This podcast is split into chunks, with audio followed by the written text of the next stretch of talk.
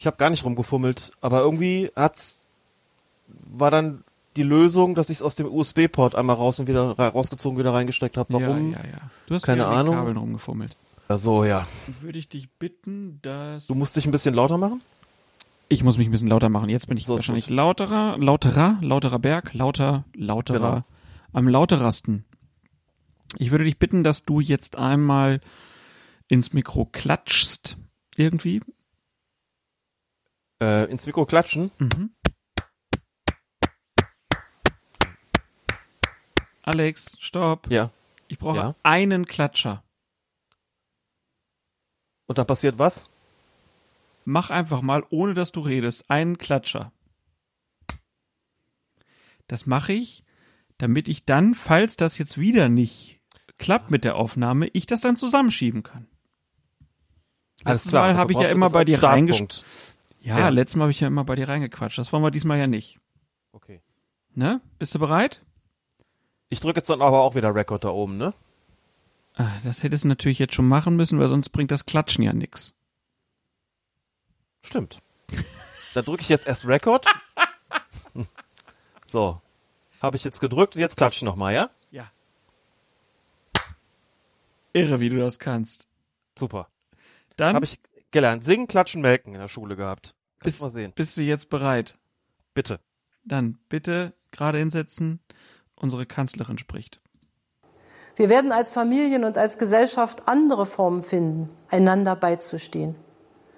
Schon jetzt gibt es viele kreative Formen, die dem Virus und seinen sozialen Folgen trotzen. Schon jetzt gibt es Enkel, die ihren Großeltern einen Podcast aufnehmen, damit sie nicht einsam sind. Wir alle müssen Wege finden, um Zuneigung und Freundschaft zu zeigen. Skypen, Telefonate, Mails und vielleicht mal wieder Briefe schreiben. Die Post wird ja ausgeliefert. Dann fragten wir, worin unterscheiden sich Freistoß und Strafstoß? Freistoß wird innerhalb des Spielfeldes für ein Regelvergehen ausgeführt. Strafstoß innerhalb des Strafraumes in Form eines Elfmeterstrafstoßes. Freistoß ist außerhalb von 16 Meter und ein Strafstoß ist von 11 Meter. Wenn eine Gegenpartei ein unfaires Foul begeht, wird ein Mann da umlegt, dann bekommt die Gegenpartei einen Strafstoß zugesprochen. Strafstoß, der wird äh, meistens im Strafraum verhängt. Dieser Strafstoß ist der Elfmeter. Colinas Erben, der Schiedsrichter-Podcast. Ja, gehen Sie duschen, mir ist auch kalt.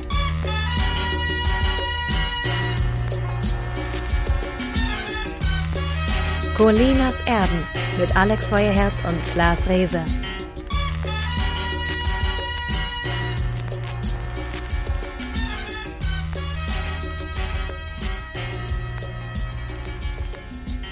Einen wunderschönen guten Tag. Hier ist Klaas Rehse und ich begrüße ganz herzlich in Köln Alex, den Klatscher Feuerherz. Gott zum Gruße, junger Freund. Gott zum Gruße. Wie geht's dir, Alex? Och, mir geht's am liebsten gut. Die Tage haben irgendwie so einen regelmäßigen Ablauf bekommen. Viel regelmäßiger als sonst irgendwie.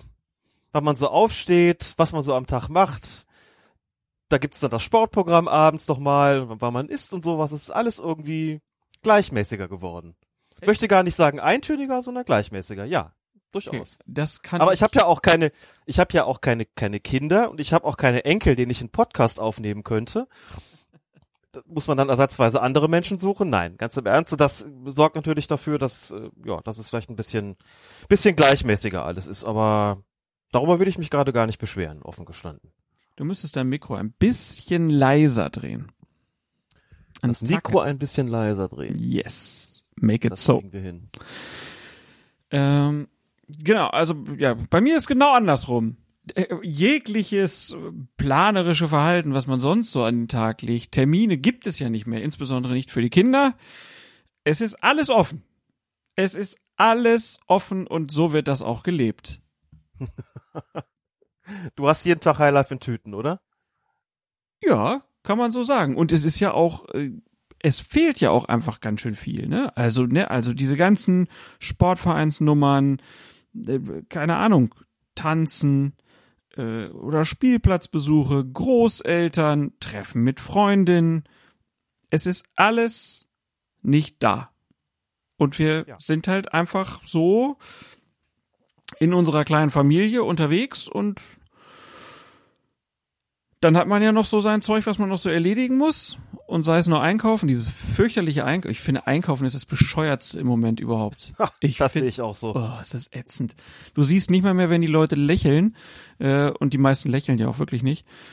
Dann hast du in den Läden irgendwelche Sachen, die wieder fehlen, und du denkst, ah, habe ich das jetzt übersehen? Dann läufst du wieder zurück, und irgendwie ist es weiterhin merkwürdig. Das geht mir übrigens beim Einkaufen ganz genauso und das macht mich auch nervös, weil ich schon darauf ähm, bedacht bin, den vorgeschriebenen Abstand einzuhalten und klar habe natürlich auch die Maske auf und alles. Gut, jetzt ist es dann, wenn wir diesen Podcast senden werden, ohnehin quasi überall Pflicht, aber ich hatte sie bis jetzt auch schon getragen und mich setzt das wirklich unter Stress. Wie schon in der letzten Folge gesagt, in der letzten Episode, unter dichte Stress. Wenn da Leute äh, irgendwie dann auch da rumwuseln, das ist wirklich, es ist ansonsten auch schon kein Vergnügen, das Einkaufen, sondern eher halt eine lästige Pflicht, die man vornimmt, aber irgendwie geht das Ganze halt noch. Es macht mir normalerweise nicht so viel aus. Im Moment finde ich es tatsächlich schwierig, aber ähm, was es wirklich leichter macht zu ertragen, ist momentan ganz sicher, dass das äh, klingt jetzt alles so schrecklich banal, aber dass das Wetter ganz gut ist. Ich will jetzt nicht Mhm. darüber sprechen, dass das einen freut und durch das anderen leid ist. Wir haben ja, äh, glaube ich, fast schon dürreähnliche Zustände so. Da freuen sich viele Leute aus, aus nachvollziehbaren Gründen gar nicht drüber. Wenn ich schon nicht raus kann, wenn ich mich schon nicht mit Freundinnen und Freunden treffen kann, wenn ich schon irgendwie sozusagen an den äh, ans Zuhause ge gefesselt bin, weil das jetzt so nach einer Strafe klingt, ich bin sehr gerne zu Hause, insofern will ich das jetzt irgendwie gar nicht bedauern, aber dann ist es schon immer auch netter, wenn es gutes Wetter hat, ne, hab einen Balkon, das, da ist die Tür dann in der Regel auf und das finde ich, empfinde ich als sehr angenehm. Wenn es den ganzen Tag regnet würde und den, dann wäre man auch eingesperrt wegen Corona, das würde mir arg aufs Gemüt schlagen. Insofern geht's mir soweit noch, noch ganz gut.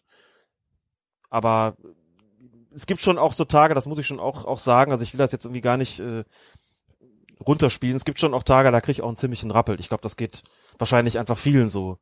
Ähm, also den einen sicherlich mehr, den anderen sicherlich weniger. Hängt auch ganz von der, glaube ich, generellen Lebenswirklichkeit ab, die man so hat. Aber habe schon auch Tage gehabt, da hatte ich ein ordentliches Tief, ehrlich gesagt. Und da fand ich das alles überhaupt nicht witzig. Ich habe mich gefragt, auch gefragt, wie lange wird's denn noch gehen? Und realistischerweise, bis der Impfstoff da ist, und gedacht, puh, was wird das so bedeuten in den nächsten Monaten? Habe dann aber auch gedacht, vielleicht ist es irgendwie sinnvoller, sich da nicht fertig zu machen, sondern eher so auf sich zu denken. Aber wie gesagt, das ist immer auch eine Frage der, der Lebensrealität und der, die man natürlich hat und die sich von der Lebensrealität anderer Menschen dann auch teilweise fundamental unterscheiden kann, klar. Es sind so Wellenbewegungen irgendwie, denen man so ausgesetzt Genau. ist. Ne? Es ist nie so, dass man jetzt drei Tage am Stück himmelhoch jauchzend hat und danach drei Tage sehr betrübt ist. Also zumindest bei uns ist das nicht so. Es ist eher, dass man manchmal, manchmal morgens denkt so, was passiert hier gerade? Und dann am Abend kann man aber sagen, ah, jetzt hatten wir aber doch irgendwie doch einen ganz ähm, ganz netten Tag und irgendwie ist es ja auch immer wieder man, also bei mir ist es zumindest so, dass man sich auch dann wieder sagt, ja komm, dir geht's ja gut, ne? Du, wir haben hier einen kleinen Garten, wo die, wo die Kids dann auch mal äh, raus können und wir haben die Möglichkeit auch irgendwo wegzufahren. Wir haben genug zu essen, keine große Angst um den Beruf und es gibt sehr, sehr viele Leute, denen sehr, sehr viel schlechter geht und die irgendwie in kleinen Wohnungen äh, rumhängen. Und trotzdem muss man sich ja manchmal auch gestatten, so ein- einfach zu sagen, es ist eine Scheißsituation. Wir haben uns jetzt auch äh, in der Familie darauf geeinigt, ähm, Schimpfwörter ist ja immer so ein Thema in der Kindererziehung, aber scheiß Corona darf man immer sagen. Also was soll man auch sonst sagen, oder? Also Was soll man auch sonst sagen? ne? Schöne Ausnahme, ja. Ja, Corona ist schon Mist. Nee, das ist nicht Mist. Corona ist Scheiße. So, und man weiß nicht, äh, wie lange es geht, man weiß nicht, ob man sich richtig verhält, man weiß nicht, ob die Politik die richtigen Entscheidungen trifft, man weiß nicht, äh, ob man sich selber zu verrückt macht. Es ist, ne, und man guckt sich um, andere machen das ganz anders, das verunsichert dann wieder selber, ob man das dann alles so richtig macht, ob man sich nicht vielleicht mit viel mehr Leuten treffen sollte. Ähm, keine Ahnung. Bisher, ich versuche das einfach so zu machen. Wir machen unseren Abstand. Äh, die Kinder äh, versuchen wir zu bespaßen und ehrlich gesagt habe ich mich drauf gefreut, dass heute Abend die irgendwann im Bett sind und wir dann miteinander quatschen können. Genau, da habe ich mich auch drauf gefreut. Genau. haben es ja schon ein bisschen schieben müssen, aber das gehört dann irgendwie auch dazu und ist ähm, auch ein bisschen wie sonst im echten Leben auch. Da schafft man es ja auch nicht immer, uns zum, zum vorgesehenen Termin zu treffen. Das ist, ist halt auch einfach so, wie es ist. So und ansonsten zu dem ähm, dieses Ding, dass es anderen noch schlechter geht oder sowas, das, das sehe ich erstens genauso wie du und zweitens ja, wenn's, wenn man sich dann selbst nicht wohlfühlt, dann ist es aber auch wichtig, das zuzulassen, denke ich, und nicht irgendwie zu sagen, ja gut, anderen geht's noch schlechter, das stimmt. Und das ist auch wichtig, glaube ich, das so ins rechte Verhältnis zu rücken. Aber das darf irgendwie trotzdem auch, auch eingestanden werden, finde ich. Und da muss man jetzt sich nicht irgendwie zwingen, sich gut zu fühlen, wenn das irgendwie nicht, äh, nicht wirklich geht. Und mir fehlen schon auch viele Menschen, muss ich sagen. Mir fehlen auch viele Dinge. Wir haben ja schon drüber gesprochen beim letzten Mal. Mir fehlt auch schon der Fußball. Amateurfußball mehr als der Profifußball. Aber das sind schon auch alles Dinge, die werden von Woche zu Woche auch irgendwie echt nicht leichter muss ich sagen. Aber umso schöner, dass wir jetzt auch mal über solche Dinge sprechen können und dass wir unseren kleinen, feinen Podcast jetzt auch mal fortführen und dann auch über Fußball sprechen. Und man muss sich immer so kleine Ziele zwischendurch setzen. Also weil man ja langfristig nichts machen kann, muss man sich kleine Sachen vornehmen, die man irgendwie erreichen will. Äh, da gehörte ja dieser kleine Podcast dann auch mit dazu. Das äh, ist ja auch gut, dass das jetzt so klappt und man hat irgendwie wieder was, was so ein bisschen an die alte Normalität erinnert, zumindest. Ähm, und ich glaube, solche Sachen muss man sich immer suchen. Und wir haben ja auch zwei, drei Ideen, was wir hier in der nächsten Zeit noch äh, machen wollen. Nicht nur Podcasten, sondern auch was anderes. Also von daher, ähm, da geht's ja weiter. Und wir haben nach der letzten Episode dann mal gefragt, wer denn schon gehört hat und ob es irgendwelche Wünsche gibt für die 107, also für diese Episode, die ihr jetzt hört. Und da war die erste Frage vom Rüsseladler bei Twitter aktuelle Sommerfrisuren, Trends bei Schiedsrichtern, Colina-Style, alles ab oder Fola Hila? Da gibt's ja zum Glück jetzt diese Social-Media-Kanäle, vor allen Dingen Instagram, bei den Schiedsrichtern und man muss sagen, die sehen eigentlich alle noch ganz gut gestutzt aus. Meinst du, der DFB hat einen eigenen Coiffeur eingestellt, der jetzt rund fährt und die Leute schneidet? Geht ja nicht, dann würden die alle Corona kriegen, falls der sich Corona einfängt. Ist ja auch Quatsch. Aber bisher, ich habe noch keine ähm, Glatzen gesehen, also keine Rasur. Und ich habe auch noch keinen gesehen, wo ich jetzt dachte, na, der müsste jetzt aber langsam mal. Das denke ich eher bei mir, wenn ich in den Spiegel gucke. Entweder haben die alle für ihre Social Media Kanäle Fotos auf Vorrat produziert, aber das wäre dann natürlich nicht so Corona-spezifisch, oder sie haben Partnerinnen und Partner, die das vernünftig können, Haare schneiden oder sowas, ne? Oder aber sie hatten halt vorher so kurze, adrette Haarschnitte, dass sich mhm. das jetzt erst langsam rauswächst. Ja, das kann natürlich auch sein. Also es ist ja tatsächlich auch die Frage, also wie oft geht man überhaupt zum Friseur, mhm. wenn man so bestimmte Abstände hat, äh, weiß ich nicht, sagen wir mal so, keine Ahnung, ob jetzt mal eine Zahl zu nennen, fünf Wochen oder so, sechs Wochen oder sowas, als man dann nicht mehr raus durfte oder nicht mehr sich die Haare schneiden lassen konnte, so in welcher Woche war man denn da? Wenn es die erste war, ist es vielleicht irgendwie nicht so das Problem. Wenn es die fünfte war, müsste es eins sein. Kann ja gut sein, dass viele der geschätzten Kollegen möglicherweise etwas häufiger zum Friseur gehen und ähm, deswegen der Abstand da noch nicht so groß war. Aber du hast recht, also die, die ich gesehen habe, bei denen ging das noch erstaunlich gut. Wenn ich mich da selbst angucke, es wird wirklich Zeit, muss ich sagen. Aber ich habe mir ja auch, es gab jetzt neulich beim Postillon so ein wunderbare Fotomont, nee, das, das heißt nicht Fotomontage, wie heißt denn das, wenn so Bilder bearbeitet werden? Also auf jeden Fall waren da drei ähm, ähm, Fußballprofis, äh, Haaland, Müller und Werner und die haben sie halt schön mit so Doppelkinn und schlecht rasiert und schön dicklich irgendwie gehabt. Und ich habe wie gedacht, wie geil das auch wäre, wenn die jetzt halt einfach alle zu Hause sitzen würden, würden nichts machen. Und dann wird das irgendwie am 9. Mai oder irgendwann losgehen und dann hätten wir da so eine Bundesliga mit, ja, so Ahlenfeldern als Schiedsrichtern und, äh, weiß ich nicht, äh, kleine Maradonas von der Frisur her, die da über den Rasen und bei irgendeinem Sprint dann auch mal so auf die Knie sinken, wie man es halt in der Kreisklasse. Das wäre doch allen auch viel näher. Dann könnte man das doch auch noch besser ver verknusen vielleicht. Andererseits lese ich die ganze Zeit von Leuten, die sagen, wir machen jetzt viel mehr Sport als in Nicht-Corona-Zeiten. Und ich glaube, Klaas, du gehörst auch dazu und ich gehöre selbst auch dazu. Erwischt. Ähm, wenn ich das, ne, erwischt, genau. Also du hast kürzlich sowas, ich habe es jetzt nicht nochmal nachgeschaut, aber kürzlich sowas geschrieben wie, äh, ich schaff's gerade mehr oder weniger alle zwei Tage laufen zu gehen und inzwischen sieht das auch wie Laufen aus, wenn ich das richtig in Erinnerung habe. Und was mich betrifft, ich bin noch nie so viel in meinem Leben Fahrrad gefahren, glaube ich, wie im Moment. Mach das eigentlich täglich und auch nicht nur für eine Viertelstunde oder sowas, sondern da sind schon kleinere Touren und das tut total gut. Also ich fühle mich da auch eigentlich fitter als sonst. Und es ist halt auch einfach ähm, im Moment besser möglich. Das meinte ich vorhin auch mit dem regelmäßigeren Tagesablauf. Du kriegst das ja auch hin. Das Gegenteil gibt's natürlich auch, dass man halt weniger rauskommt, deswegen dementsprechend dann das äh, nicht so häufig machen kann, klar. Aber die Idee fand ich auch schon an, die der Postillon da hatte, klar. Sah auch lustig aus, aber ähm, dass das nicht so kommen wird, das wissen wir natürlich alle. Aber auch Und wir haben ja auch bei äh, den Schiedsrichtern mit so Schiedsrichtern- lang wallenden Haaren, das wäre ja, ah, das wäre doch fantastisch und dann so leicht speckig irgendwie alles. Die Trikots werden so ein bisschen eng, ne, weißt du so die, die- diese Robben und Ribery Trikots von früher so hauteng und dann kommt der Bauch unten so ein bisschen raus. Wäre schon sehr lustig. Aber wir wissen ja, dass es nicht so ist. Und ich hatte ja, glaube ich, auch berichtet von dem Interview oder das, das Gespräch, das ich mit Daniel Schlager geführt habe, da für ntv.de, Mhm. auch, auch gesagt hat, so, bei ihm hat sich eigentlich, was sein individuelles Training betrifft, überhaupt nichts verändert gegenüber sonstigen Zeiten. Das einzige, der einzige wirklich wesentliche Unterschied für ihn ist der, dass er sagt, er, dass er nicht bei der Landesligamannschaft mittrainiert, bei der das normalerweise tut. Und ähm, insofern, die sind, glaube ich, alle, die wären topfit, wenn es morgen losgehen würde, dann wären, glaube ich, alle auch bereit. Ja, bei mir ist das Laufen, das ist so dieses Ding, äh, mal aus dem Haus rauskommen ne, und dann jetzt am liebsten auch die Tochter auf dem Fahrrad fährt nebenher und ähm, sabbelt die ganze Zeit und man selber läuft irgendwie. Und äh, die Strecke wird jetzt langsam auch ein bisschen länger und es fühlt sich auch wie Laufen an. Das ist einfach gut. Also das irgendwas Positives muss es ja auch haben. Negatives eigentlich. Ich höre viel weniger Podcasts als sonst. Äh, das passt in den Tag irgendwie so gar nicht rein. Beim Laufen habe ich auch gesagt, diese ganze Technik lasse ich einfach mal komplett sein. Ich bin früher viel mit so äh, Messgeräten und so weiter gelaufen. Nee, jetzt einfach nur mal laufen um des Laufens willen und das funktioniert eigentlich voll gut.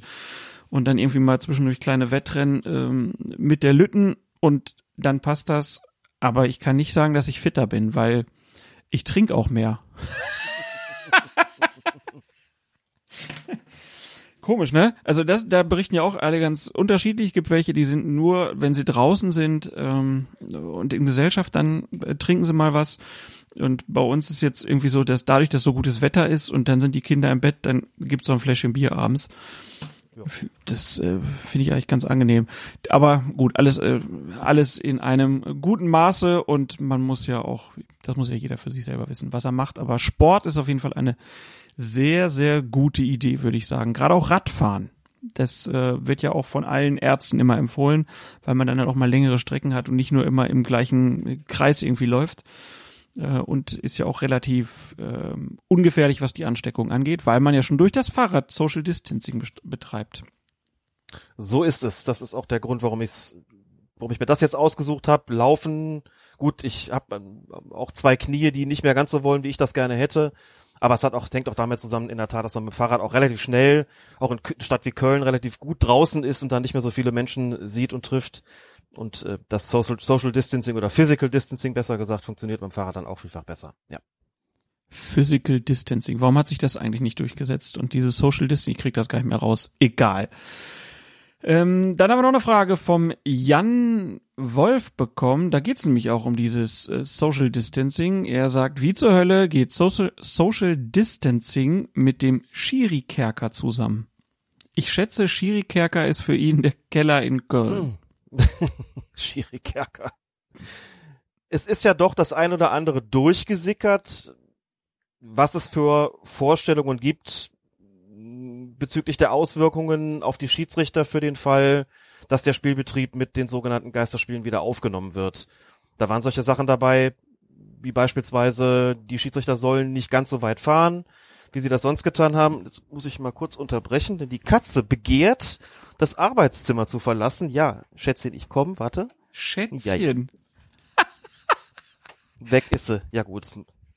Hat's auch gerade nicht leicht, ne? Bei Katzen ist das ja so.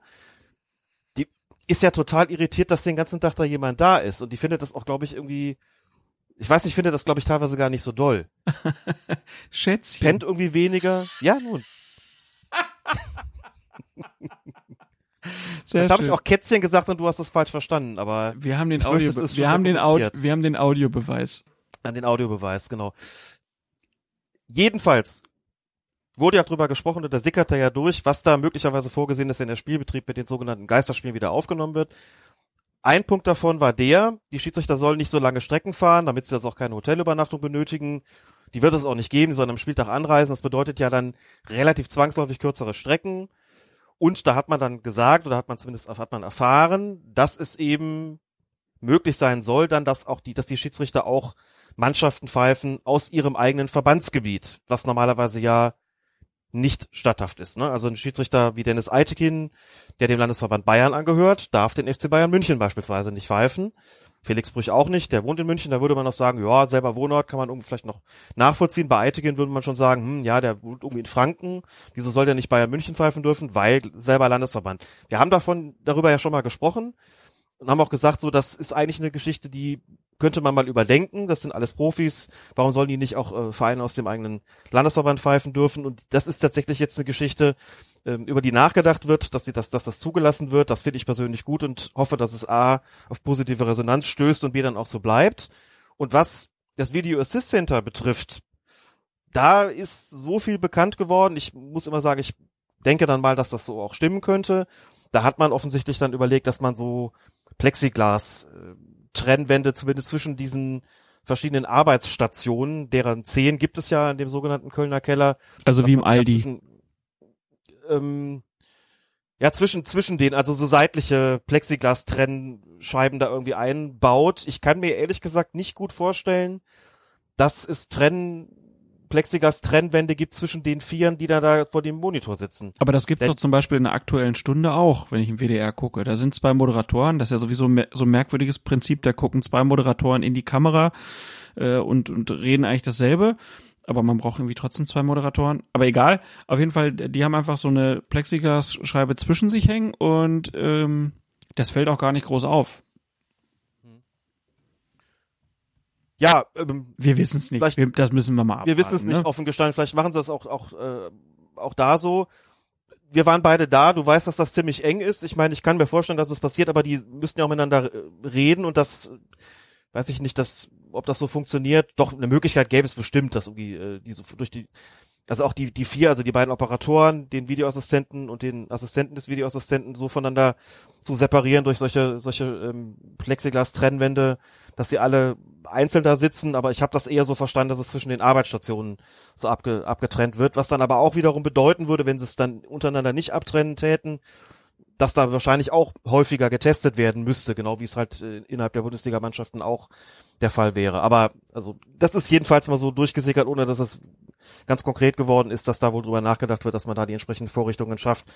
Kann ich mir auch nicht anders vorstellen, ehrlich gesagt, dass, äh, als dass es irgendwie so geschieht. Denn so lassen, wie es jetzt ist, kann man es bestimmt nicht. Das äh, halte ich doch für einigermaßen unvorstellbar. Da wird man auch bestimmte äh, Vorkehrungen treffen müssen. Und was man bestimmt auch tun wird, ist dann nur jede zweite Arbeitsstation zu verwenden. Ich meine, sie haben zehn und es sind maximal fünf Spiele parallel, wenn sie den Zeitplan so beibehalten, wie sie es normalerweise tun. Also kannst du ja im Großen und Ganzen jede zweite Station besetzen, wobei die beiden Räume nicht gleich groß sind. Ich glaube, einer hat äh, sechs Stationen, einer hat vier, glaube ich, ne? Aber ist doch, ist doch nicht schon, also am ersten Spieltag, den sie machen wollen, gibt's ja schon mal kein Freitagsspiel. Wie ist das? Ich habe den Plan gar nicht im Kopf. Wie ist das überhaupt gedacht? Ich auch nicht. Ist das so? Also das schrieb Hab der Markus Bark irgendwann mal, dass ja der 9. Mai Mhm. ist ja ein Samstag, oder? Mal kurz nachgucken. Weil der Ist ein zwei- Samstag, hast du vollkommen recht. So, ja. das heißt, dann wird's ja kein Freitagsspiel geben, dann haben wir da ja schon mal, ja, wird schon da äh, knapp. Oder sie machen es irgendwann mit so, äh, ja, Vans, aber dann sitzt jeder so in seinem eigenen. Und dann sind die dann per, nur per Headset miteinander. Brauchen wir vier Vans pro Spiel. nee, Das war Quatsch. Ja, Alex, klar, war nur ein ähm, Witzchen. äh, egal. Ich war jetzt gerade dabei, zu mir zu überlegen, wie die beiden Videoassistenten ja auch immer mal wieder auf die Bildschirme zeigen, wenn sie sich da besprechen, wie das funktionieren soll. Aber gut, wir werden das sehen. Das ist, glaube ich, die jetzt, Arbeit äh, der Videoassistenten wird das auf jeden Fall nochmal erschweren. Also da brauchen wir uns ja gar nicht drüber unterhalten. Also das ist ja, das ist ja klar. Das wird wirklich, wirklich blöd für die, egal wie sie es machen. Ähm, aber gut, so ist das halt, ne? Trotzdem hat sich ja die DFL, haben sich ja viele Gedanken gemacht. Gibt es ja ein 41 Seiten starkes Papier, in dem sogar drin steht, was denn mit dem Balljungen ist. Da kam auch die Frage vom Michael per Twitter. Er twitterte als at rootboy09shl. Und seine Frage ist, wie bewertet ihr denn das Konzept der DFL, realistisch oder utopisch? Sollte es um sichere Zweikampfführung mit Mindestabstand ergänzt werden? Das, äh, das wär's noch, ne? Genau. Ich habe auch, also auch. Dass jeder nur so, jeder kriegt nur so ein Quadrat, in dem er sich bewegen darf. Ja, genau. Und dann muss man dann mit langen Bällen und so wäre was anderes. Ja, also das- Konzept, ich habe es äh, ehrlich gesagt nicht komplett gelesen, ähm, nur so ein paar Seiten mir daraus äh, gesucht. Also es gibt ja dann sogar Ideen, wo dann Pressevertreter wie irgendwie sitzen dürfen, ne? ähm, welche Anforderungen es an welche Personen gibt, wo Balljungen sein dürfen. Ähm, es gibt irgendwie Ideen, wie die Spieler ins Stadion kommen und wie sie wieder rauskommen. Und ein Unterpunkt ist halt auch der, dass es äh, ja Schiedsrichter gibt natürlich beim Spiel, aber es sind fünf. Warum denn fünf, Alex? Und nicht vier, ne? Das hat mich Ja. auch überrascht. Ich habe den, das, das, den Plan auch gesehen und habe gedacht, okay, fünf Schiedsrichter. Erst mein allererster Gedanke war, ah, wahrscheinlich der Schiedsrichter Beobachter. Dann fiel mir aber wiederum ein, dass als bekannt wurde, was sich da möglicherweise die ähm, sportliche Leitung der Schiedsrichter im Elitebereich äh, überlegt bei der Wiederaufnahme des Spielbetriebs, dass es hieß, nein, es sollen keine Beobachter im Stadion sein, also keine Schiedsrichterbeobachter im Stadion sein, sondern die Schiedsrichterbewertung wird ausschließlich sozusagen am Bildschirm vorgenommen.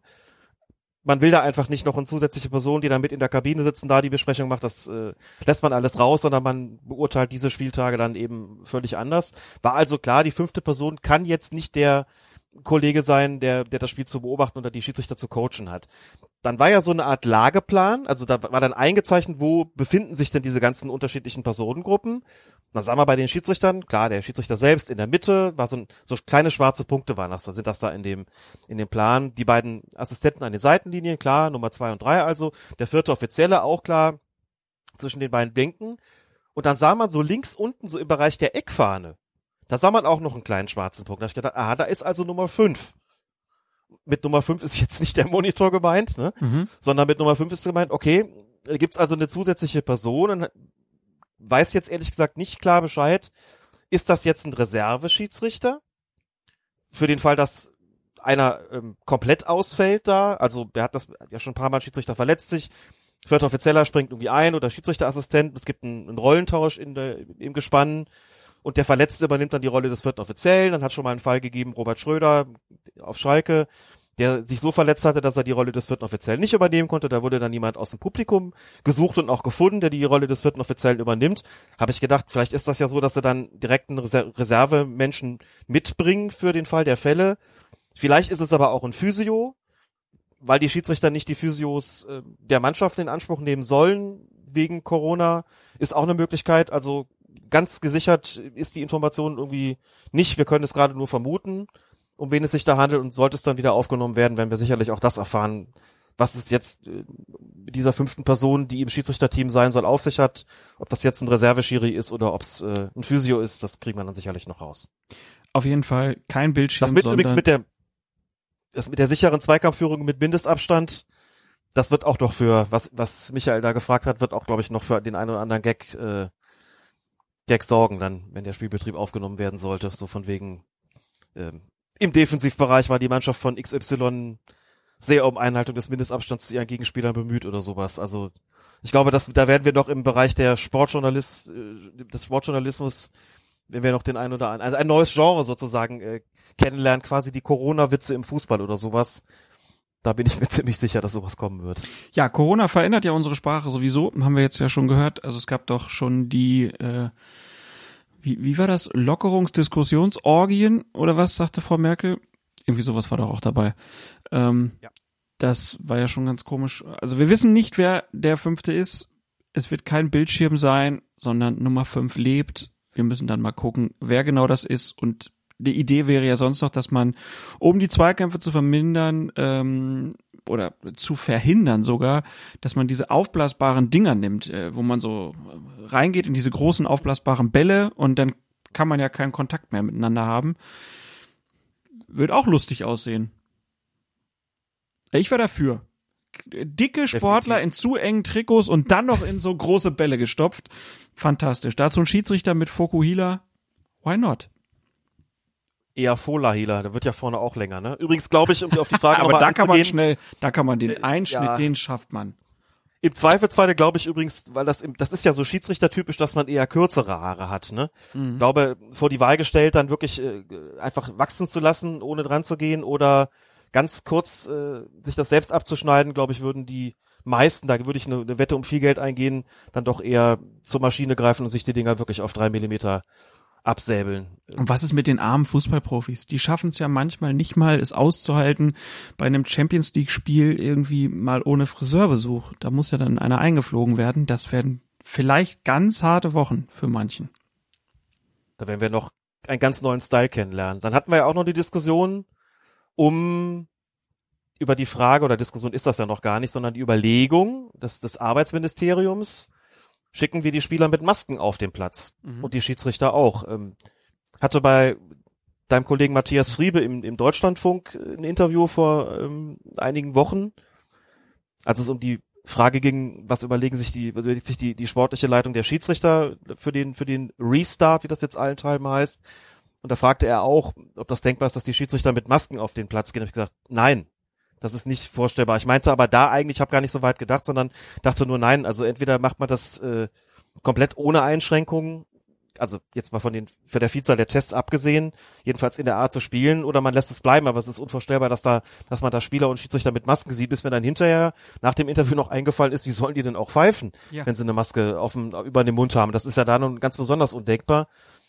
Ähm, deswegen haben wir mal den, du hast ja mal äh, dich dran gesetzt und hast irgendwie unser Logo auf so eine, auf so einen, auf so einen Mundschutz da gezaubert, ne? Das Ja. fand ich ganz, äh, fand ich ganz großartig. Aber Ja, das wäre eine Marktlücke für uns, ne? Alle Schiedsrichter mit, ähm, mit Colina auf dem, auf dem Mund sozusagen. Also Ein wenn da, Loch, durch, durch das die Pfeife dann kommt. Nein, Quatsch. Da, wo sonst das Ventil ist. ja, ähm, Mundschutz äh, bedrucken lassen war tatsächlich eine Idee, ähm, aber scheiterte einfach am, am Preis. Die sollten viel zu teuer sein. Ähm, aber in der Bundesliga, ich kann mir das auch nicht vorstellen. Also auch das wäre natürlich wieder lustig, ne, wenn die dann Mundschutz hätten und dann versucht einer von ganz hinten nach vorne was zu brüllen und der versteht nichts. Also ich erinnere mich noch im Supermarkt war ein Vater mit seinem Sohn und der Vater fragte seinen Sohn mehrfach, ob er denn Waffeln haben möchte und der Junge immer, was? Waffeln? Was? Müssen wir Waffeln haben? Der hat halt nicht verstanden, dass der Waffeln für ihn kaufen wollte und die beiden sind dann ohne Waffeln aus dem Laden rausgegangen. So, und das in einem Fußballspiel, das sind ja auch so Sachen, die ich mir natürlich für die Schule jetzt so stelle, ne? wenn ich dann da irgendwann mit Maske vorne stehen soll, ähm, da wird das auch merkwürdig. Generell im Alltag. Aber gut, vielleicht sprechen wir danach auch alle viel deutlicher, weil wir ja immer hinter der Maske ganz deutlich sprechen müssen, damit die Leute uns verstehen. Aber auf dem Fußballplatz, ich kann mir das auch nicht vorstellen. Seien wir ehrlich. Obwohl manchem Spieler wird es vielleicht gut tun, dann könnte er nicht so viel meckern. Ja, genau. Hält auch wohl was ab, ne? Man kann es ihm aber auch nicht mehr nachweisen, was er dann gesagt hat oder auch nicht. Das wäre, das wäre natürlich, dann, möchten, dann bräuchten sie nicht mehr die Hand vor den Mund zu halten, Korrekt. weil dann ja keine Lippenleser mehr wirken könnten. Ich glaube, wir kommen doch zu den Masken, Alex. Die werden sie Das freiwillig Innovativ, tragen. ne? Genau. Dann gab's noch eine Frage von Luca Oberholzer. Er ist bei Twitter unter Oberholzer Luca unterwegs und er schrieb in vier Tweets hintereinander. Mich würde interessieren, wie sich eurer Meinung nach das öffentliche Bild des Schiedsrichters verändert hat. Ich habe in letzter Zeit einige ältere Fußballspiele geguckt. Er schreibt von 1998 bis 2006 vor Headsets, ganz hochauflösender Kameras etc. Anhand der Reaktion von Spielern, Fans und auch TV-Kommentatoren habe ich den Eindruck, dass dem Schiedsrichter mehr Vertrauen entgegengebracht wurde. Halt auch, weil auch strittige Szenen allerhöchstens zweimal mit zwei verschiedenen Einstellungen wiederholt wurden und man ihm da nicht immer auf die Schnelle einen Fehler nachweisen konnte. Da lief alles in meiner Wahrnehmung noch mehr nach dem Motto, hm, wird schon stimmen, so weiter geht's. So wie ich es persönlich auch im Amateurfußball wahrnehme. Wohingegen aktuell ja jede Einwurfentscheidung medial geprüft wird. Seit dem Video Assistant Referee hat dies natürlich nochmals zugenommen. Wie seht ihr das? Hat sich das so gravierend verändert, wie ich es darstelle? Macht das was mit dem Schiedsrichter als Rolle im Fußball? Liebe Grüße aus Zürich.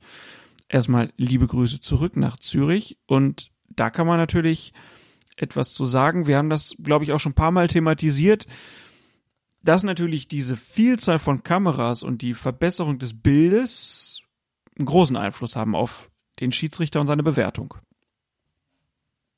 Haben sie und der Videoassistent wäre ja nicht eingeführt worden, wenn es nicht die Diskussion immer wieder gegeben hätte, die dann kulminierte in dem Punkt so, alle wissen es irgendwie sofort besser.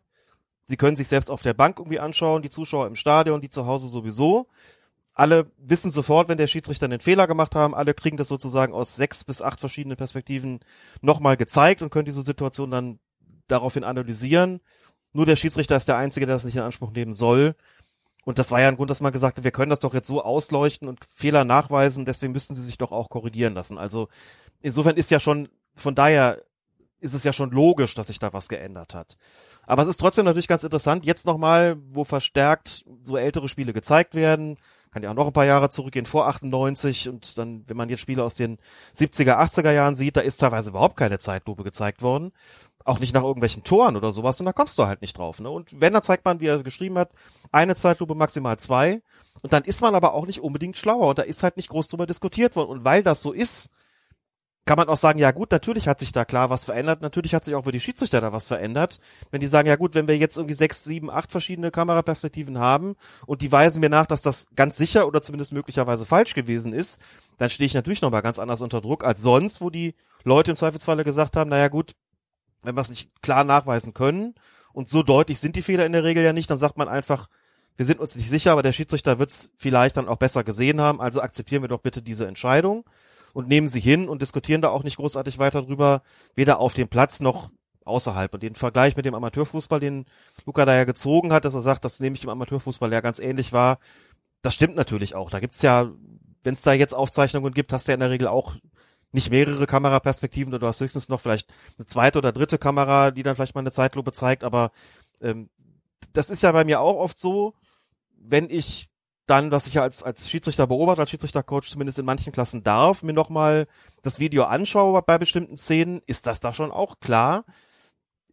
Wenn ich dann das heranziehe zur Beurteilung dieses, dieses Video, dann muss auch klar sein, ich muss es schon sehr deutlich sehen können auf dem Video, dass, dass der Schiedsrichter einen klaren Fehler gemacht hat in der spielrelevanten Situation. Sonst gehe ich da in der Beurteilung gar nicht dran. Sonst gilt weiterhin mein Urteil, das ich im, äh, im Stadion auf der Tribüne auch gehabt habe. Ne? Mhm. Und insofern, klar, äh, hat das was gemacht mit den Schiedsrichtern, klar hat das was geändert. Aber es ist schon auch interessant, wenn mal diese alten Spiele sind, eben genau das nochmal festzustellen, zu sehen, guck mal, es gibt eigentlich relativ wenig Protesten. Hat er teilweise jetzt nochmal diese, diese Retro-Sportschauen, die gezeigt worden sind, oder auch teilweise wirklich auch bei, bei Spielen wie der beim WM-Finale 74. Und denkst, na ja, also bei den beiden Strafstößen, insbesondere bei dem Strafstoß für die für für für Deutschland, ähm, den ja dann Paul Breitner verwandelt hat, da im Finale 74, da hätte man heute, glaube ich, schon eine ganze Menge Protest und auch noch mal ganz äh, natürlich viel mehr Einstellungen, die dann beleuchten würden, ist, ist Hölzenbein da wirklich getroffen worden? Musste er fallen? Wie viel Freiwilligkeit war möglicherweise dabei? Ne? Solche Sachen eben. Und damals ist das einfach glatt, glatt durchgegangen halt. Äh, zweite Halbzeit hat Gerd Müller ein Tor erzielt, es wäre das 3 zu 1 gewesen. Da stand der Linienrichter draußen mit der Fahne abseits und da sieht man sogar ohne äh, großen technischen Aufwand, dass es ziemlich klar kein Abseits gewesen ist. Mhm. Da muss man aber auch dazu sagen, das eine ist, dass die Zahl der Zeitlupen zugenommen hat. Was aber auch ganz klar ist, und das sieht man auch, wenn man diese alten Spiele guckt, die Qualität der Schiedsrichter hat sich einfach auch und der Assistenten hat sich deutlich verbessert, ganz deutlich verbessert. Also die Trefferquote beim Abseits ist heute eine ganz andere, obwohl das Spiel viel schneller geworden ist. Also sie sind sozusagen auch mit den Anforderungen des Spiels natürlich gewachsen und, und besser geworden. Es wird ja auch explizit ähm, geschult. Ähm, auch im Amateurbereich gibt's da schon Spezialschulungen, gerade zumindest in den, in den oberen Klassen, auch für die Schiedsrichterassistenten, was die da leisten müssen, was die da machen, wie die da weitergebildet werden. Und das, das merkt man auf dem Platz einfach auch. Ne? So ein Fehler, wie bei diesem WM-Finale 74. Wie gesagt, der Gerd Müller steht da, ich würde sagen, mindestens einen halben Meter, fast sogar einen ganzen, nicht im Abseits. Es ist eigentlich relativ deutlich. So ein Fehler würde heute auf dem Niveau wahrscheinlich nicht mehr passieren. Zumindest nicht im WM-Finale. Bin ich relativ sicher. Hm. Aber da ist auch, da hat auch keiner groß protestiert. Müller hat kurz geguckt und da ging es halt weiter. Ne? Und da, abseits die Fahne stand halt, ist gepfiffen und fertig. Dann ist das halt so gewesen. Der fußballkulturelle Code hat sich auf jeden Fall verändert in der Zeit. Ja, definitiv. Also Aber man halt muss auch sagen, auch, Auch die Foulspiele, ne? Also was man da so teilweise sieht, das ist ja wirklich gruselig. Kann man sich eigentlich nur wundern, dass da nicht viel mehr passiert ist. äh, aber auch das Auftreten der Schiedsrichter. Ähm, ja, na klar, ich, nicht auch schon mal so herrisch und so, ne? Oh, also jetzt bei allem, bei aller Wertschätzung und ich komme ja aus dem Stall auch, ne, aber warum die in den 80er Jahren, das ist ja da so, so ein bisschen meine Erinnerung im Wesentlichen einsetzt, Ende der 70er, Anfang der 80er Jahre, warum da in den Medien sehr häufig die Rede war von den Halbgöttern in Schwarz, das erschließt sich durchaus, wenn man so das ein oder andere Fußballspiel aus dieser Zeit guckt und sieht, wie die Schiedsrichter da auftreten. Unfassbar theatralisch vielfach. Da ist man sehr froh, wenn man da mal einen Kollegen sieht, der sich da zurücknimmt. Aber das ist ja oft wirklich, also wirklich an der Grenze gewesen. So mit, äh, wie du sagst, herrischen Gesten, den kleinen Trippelschritten. Da sind schon auch, wie gesagt, bei allem Respekt auch teilweise schon arge Selbstdarsteller am Werk gewesen. Aber es gab trotzdem, oder vielleicht auch gerade deswegen, weiß man nicht so genau, auch durchaus weniger Proteste so. So hat alles irgendwie ähm, seine zwei Seiten. Ne?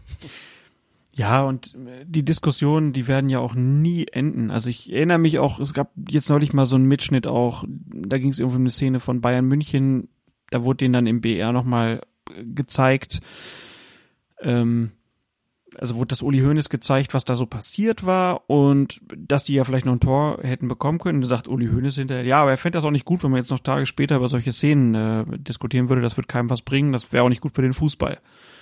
Und das ist schon Jahrzehnte her.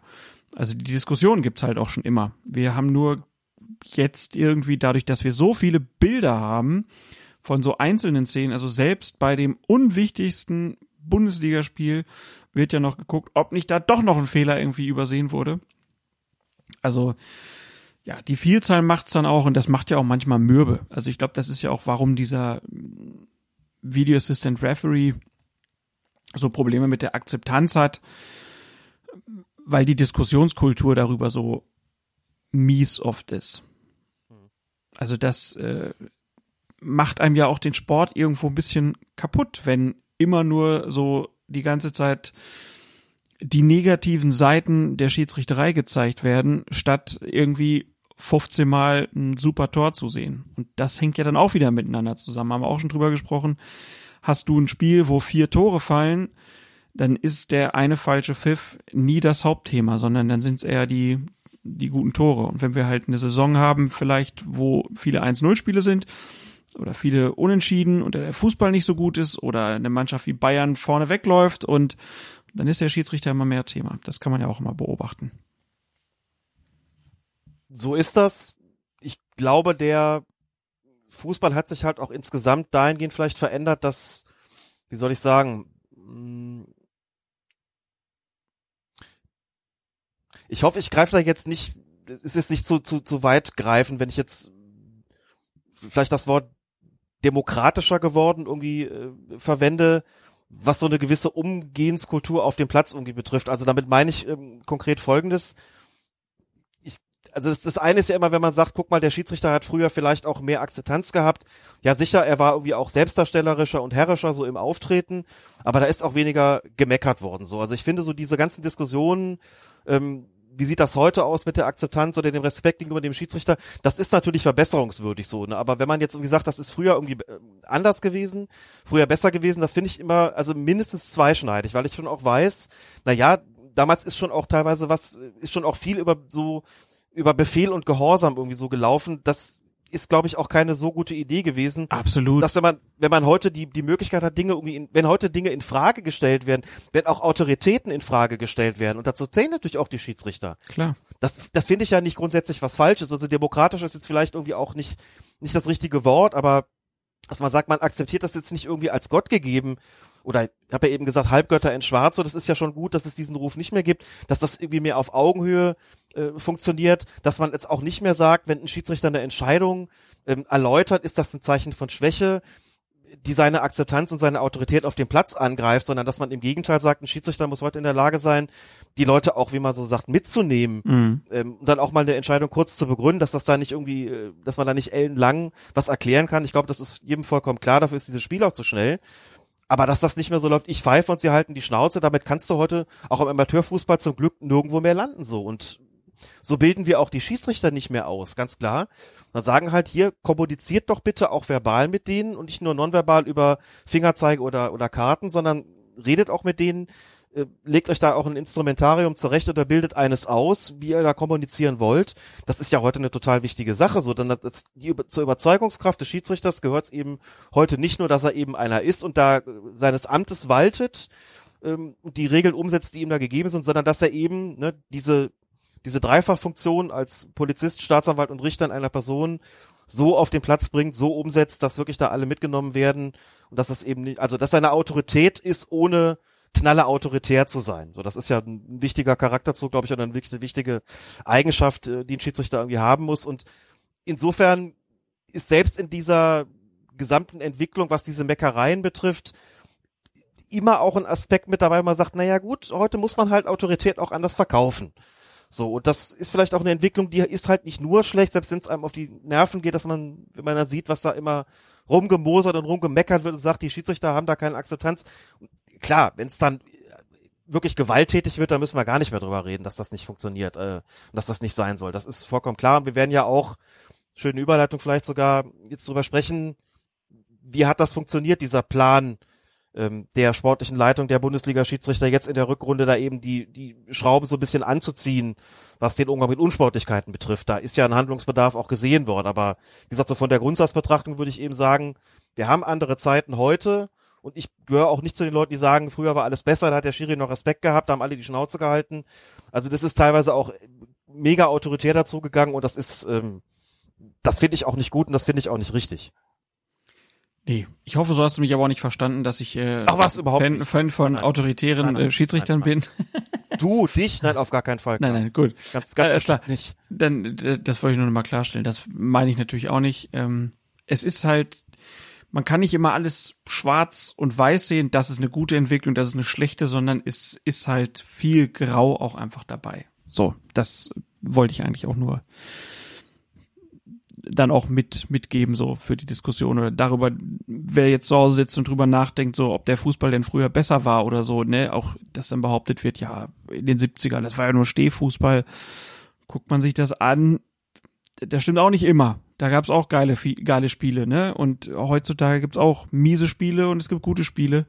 Also in der Entwicklung des Sports hat sich viel getan. Es ist nicht alles positiv. Ist aber auch nicht alles negativ, ne? Bestes Beispiel irgendwie ja auch, wenn man sagt, ja, hier, es geht nur noch ums Geld. Auf der anderen Seite sind auch alle froh, dass sie unter einer Überdachung stehen, wenn es so richtig regnet. Man muss eben die Ambivalenzen auch benennen, man muss sie zulassen und ich glaube, das ist ein wichtiger Punkt, wie du sagst, dass es eben auch ja, Grautöne gibt, Ambivalenzen gibt, ähm, sowohl als auch es gibt oder ähnliche Dinge. Das gehört sicherlich in der Diskussion über den sogenannten modernen Fußball dazu. Und dazu gehören die Schiedsrichter auch, ganz klar. Dann lass uns doch deine Brücke, die du vorhin schlagen wolltest, mal aufgreifen. Also du hast gesagt, vor dem Beginn der Rückrunde gab es für alle Clubs der drei höchsten deutschen Spielklassen Post von Lutz Michael Fröhlich. Lutz Michael Fröhlich, das ist der sportliche Leiter der Elite-Schiedsrichter. Anlass des Briefes war das künftige Vorgehen der Unparteiischen gegen unsportliches Verhalten. Das Verhalten von Spielern und Trainern färbe, Zitat, von den Top-Ligen auf den Fußball der breiten Basis ab, so fröhlich. Deshalb sollten die Unparteiischen im Profibereich nochmal Zitat, einen klaren Weg gehen durch konsequentes Vorgehen gegen Unsportlichkeiten und übermäßig aggressives Verhalten. So sollte Jetzt hat sich meine Tochter gemeldet. Ja, ich hör's. Gucken wir mal, ob sie wieder reinkommt in den Schlaf. Schlaf. Okay, wir machen mal weiter. Eine, Falls ich eine sehr schöne Podcast-Situation. sehr schöne Podcast-Situation, wie wir sie ja gerade häufig erleben. Gerne auch im Video, wo dann jemand reinkommt, durchs Bild tänzelt. Bei uns passiert das Ganze im Audioformat, wie sich das für einen Podcast gehört. Sehr schön. Genau. Also, ähm, der Brief, ne, wurde geschickt, weil man ein deutliches Signal auch an den Amateurbereich gesendet äh, haben wollte, wo positive wie negative Verhaltensmuster der Profis oft nachgeahmt werden und sich die Meldungen über Angriffe auf Schiedsrichter zuletzt häuften. Darüber haben wir ja auch gesprochen, dass es da immer mehr gab. Da gab es auch den Schiedsrichterstreik in Berlin, in Köln, im Saarland. Ähm, also in mehreren Regionen Deutschlands und das war dann auch einer der Gründe. Bevor wir jetzt auf diese acht Punkte eingehen, die da besprochen oder beschrieben wurden, kurz die Frage, ist das aus deiner Sicht der richtige Weg gewesen, das so anzugehen? Ich finde es zunächst mal bemerkenswert, völlig losgelöst von der Frage, ob das jetzt erfolgreich umgesetzt worden ist, beziehungsweise wird oder nicht. Ich finde es bemerkenswert, dass die sportliche Leitung der Elite-Schiedsrichter hingeht und sagt, wir haben ein Problem im Amateurfußball, Mhm. das unter anderem daher rührt, dass wir oben so ein paar Dinge, also im Spitzenbereich ein paar Dinge falsch machen. Da wird oft drüber geredet, auch bei, auch bei, auf, auf Spielerseite, das heißt, wir müssen ein Vorbild sein, das wird immer beschworen. Es wird immer beschworen, weil es immer heißt, was wir da oben machen, wird unten kopiert und das stimmt ja auch. Es ist ja wirklich teilweise so platt, wie man sich das vorstellt. Funktioniert's auch, kriege ich wirklich Wochenende für Wochenende, wenn nicht gerade eine Pandemie herrscht, mit, wenn ich auf die Plätze fahre und sehe da wirklich, da werden Verhaltensweisen wirklich eins zu eins kopiert. Aber die potenzieren sich halt im Negativbereich teilweise im Amateurfußball nochmal, weil da bestimmte Barrieren, bestimmte Grenzen eben nicht so gesetzt sind, vor allen Dingen im ganz unterklassigen Amateurbereich. So, und dass da jemand wirklich mal hingeht, oder dass da die sportliche Leitung der Schiedsrichter hingeht und sagt, das nehmen wir jetzt wirklich zum Anlass, um da konkret was zu verändern. Und wir leiten da jetzt konkrete Maßnahmen ein, die auch eine konkrete Auswirkung auf den Spielbetrieb haben werden, auf die Spiele haben werden, auf den, das Verhältnis von Schiedsrichtern und Spielern haben werden, Schiedsrichter und Teams haben werden. Das ist schon, das finde ich schon bemerkenswert, denn die haben sich auch gesagt, okay, wir können jetzt nicht so tun, als ob das eine mit dem anderen alles gar nichts zu tun hätte, sondern es besteht ein Problem und wir haben teilweise erschütternde Bilder gesehen, erschütternde Dokumentationen gesehen von Szenen im Amateurfußball und wir haben begriffen, wenn wir nichts ändern, auf unserer Ebene, wenn wir weiterhin so vergleichsweise nachlässig mit bestimmten Dingen umgehen oder sagen wir mal eine gewisse, ein gewisses zu viel an Liberalität vielleicht auch walten lassen, wo man sagt, das ist im, im, im großen Fußball irgendwie noch, noch gangbar im Verhältnis zwischen Schiedsrichtern und Spielern, aber als, als Vorbildwirkung taugt das eben überhaupt nicht im, äh, gegenüber dem Amateurfußball. Dass man sich da hingesetzt und gesagt hat, da ändern wir jetzt was, finde ich tatsächlich bemerkenswert. Also das sollte man zunächst mal loben. So, ob man dann sagt, das ist auch erfolgreich, ist nochmal eine andere Frage, aber den Ansatz finde ich nachvollziehbar und den Ansatz finde ich erstmal ehrlich gesagt auch richtig, weil man sagt, wie funktioniert das Ganze denn? Die sehen das, was da passiert. Die da sehen, die sehen irgendwie der Schiedsrichter pfeift und wird von sechs bis acht Spielern bestürmt. So. Und da kann man hundertmal sagen, ja, in der Bundesliga ist es aber irgendwie nicht angesagt und in der zweiten Liga auch nicht, da sofort mit der gelben Karte anzukommen. Das wird als Zeichen von Schwäche ausgelegt. Wir erwarten von dem Schiedsrichter, dass er eine starke Persönlichkeit ist und dass er solche Situationen in erster Mal, in erster Linie mal Kraft dieser Persönlichkeit regelt. So, dann weiß man aber auch, naja, das funktioniert im Amateurfußball teilweise aber so eben nicht. Da brauchen die Schiedsrichter tatsächlich persönliche Strafen und das sollte nicht so übel beleumundet sein, wie das teilweise eben der Fall ist. Und es sollte auch nicht dazu kommen, dass man dem Schiedsrichter im Amateurbereich dann vorwirft, er habe nicht genügend Persönlichkeit, um das auf diese Art und Weise zu regeln, wie die Großen das sozusagen tun. Es ist ja ein Problem, ein großes Problem, dass Kreisliga-Fußballer teilweise nicht verstehen, dass sie eben auch Kreisliga-Schiedsrichter bekommen die erwarten, dass dann Schiedsrichter pfeift und der Bundesliga-Qualitäten hat. Ich übertreibe jetzt zugegeben schon ein bisschen, aber ist auch klar, hey, ihr spielt ja auch nicht so gut wie die, wie die Profis. Ihr kriegt halt auch einen Schiedsrichter, der nicht so gut pfeifen kann. Das ist doch klar, sonst würde er ja in der Bundesliga pfeifen. Genauso wie ihr sonst in der Bundesliga spielen würdet, so. Und, also, da hat man, glaube ich, schon eine Konsequenz gezogen, die ich, ähm, also ich kann das zumindest nachvollziehen Mhm. und habe gedacht, ich bin aber gespannt, was das sozusagen mit dem Verhalten der, der Spieler und auch der, ähm, der Teamoffiziellen in der Bundesliga machen wird. Und dann hat man halt gesagt, man hat eben diese von dir schon kurz angesprochenen acht konkreten Handlungsfelder, auf denen man halt tätig werden will.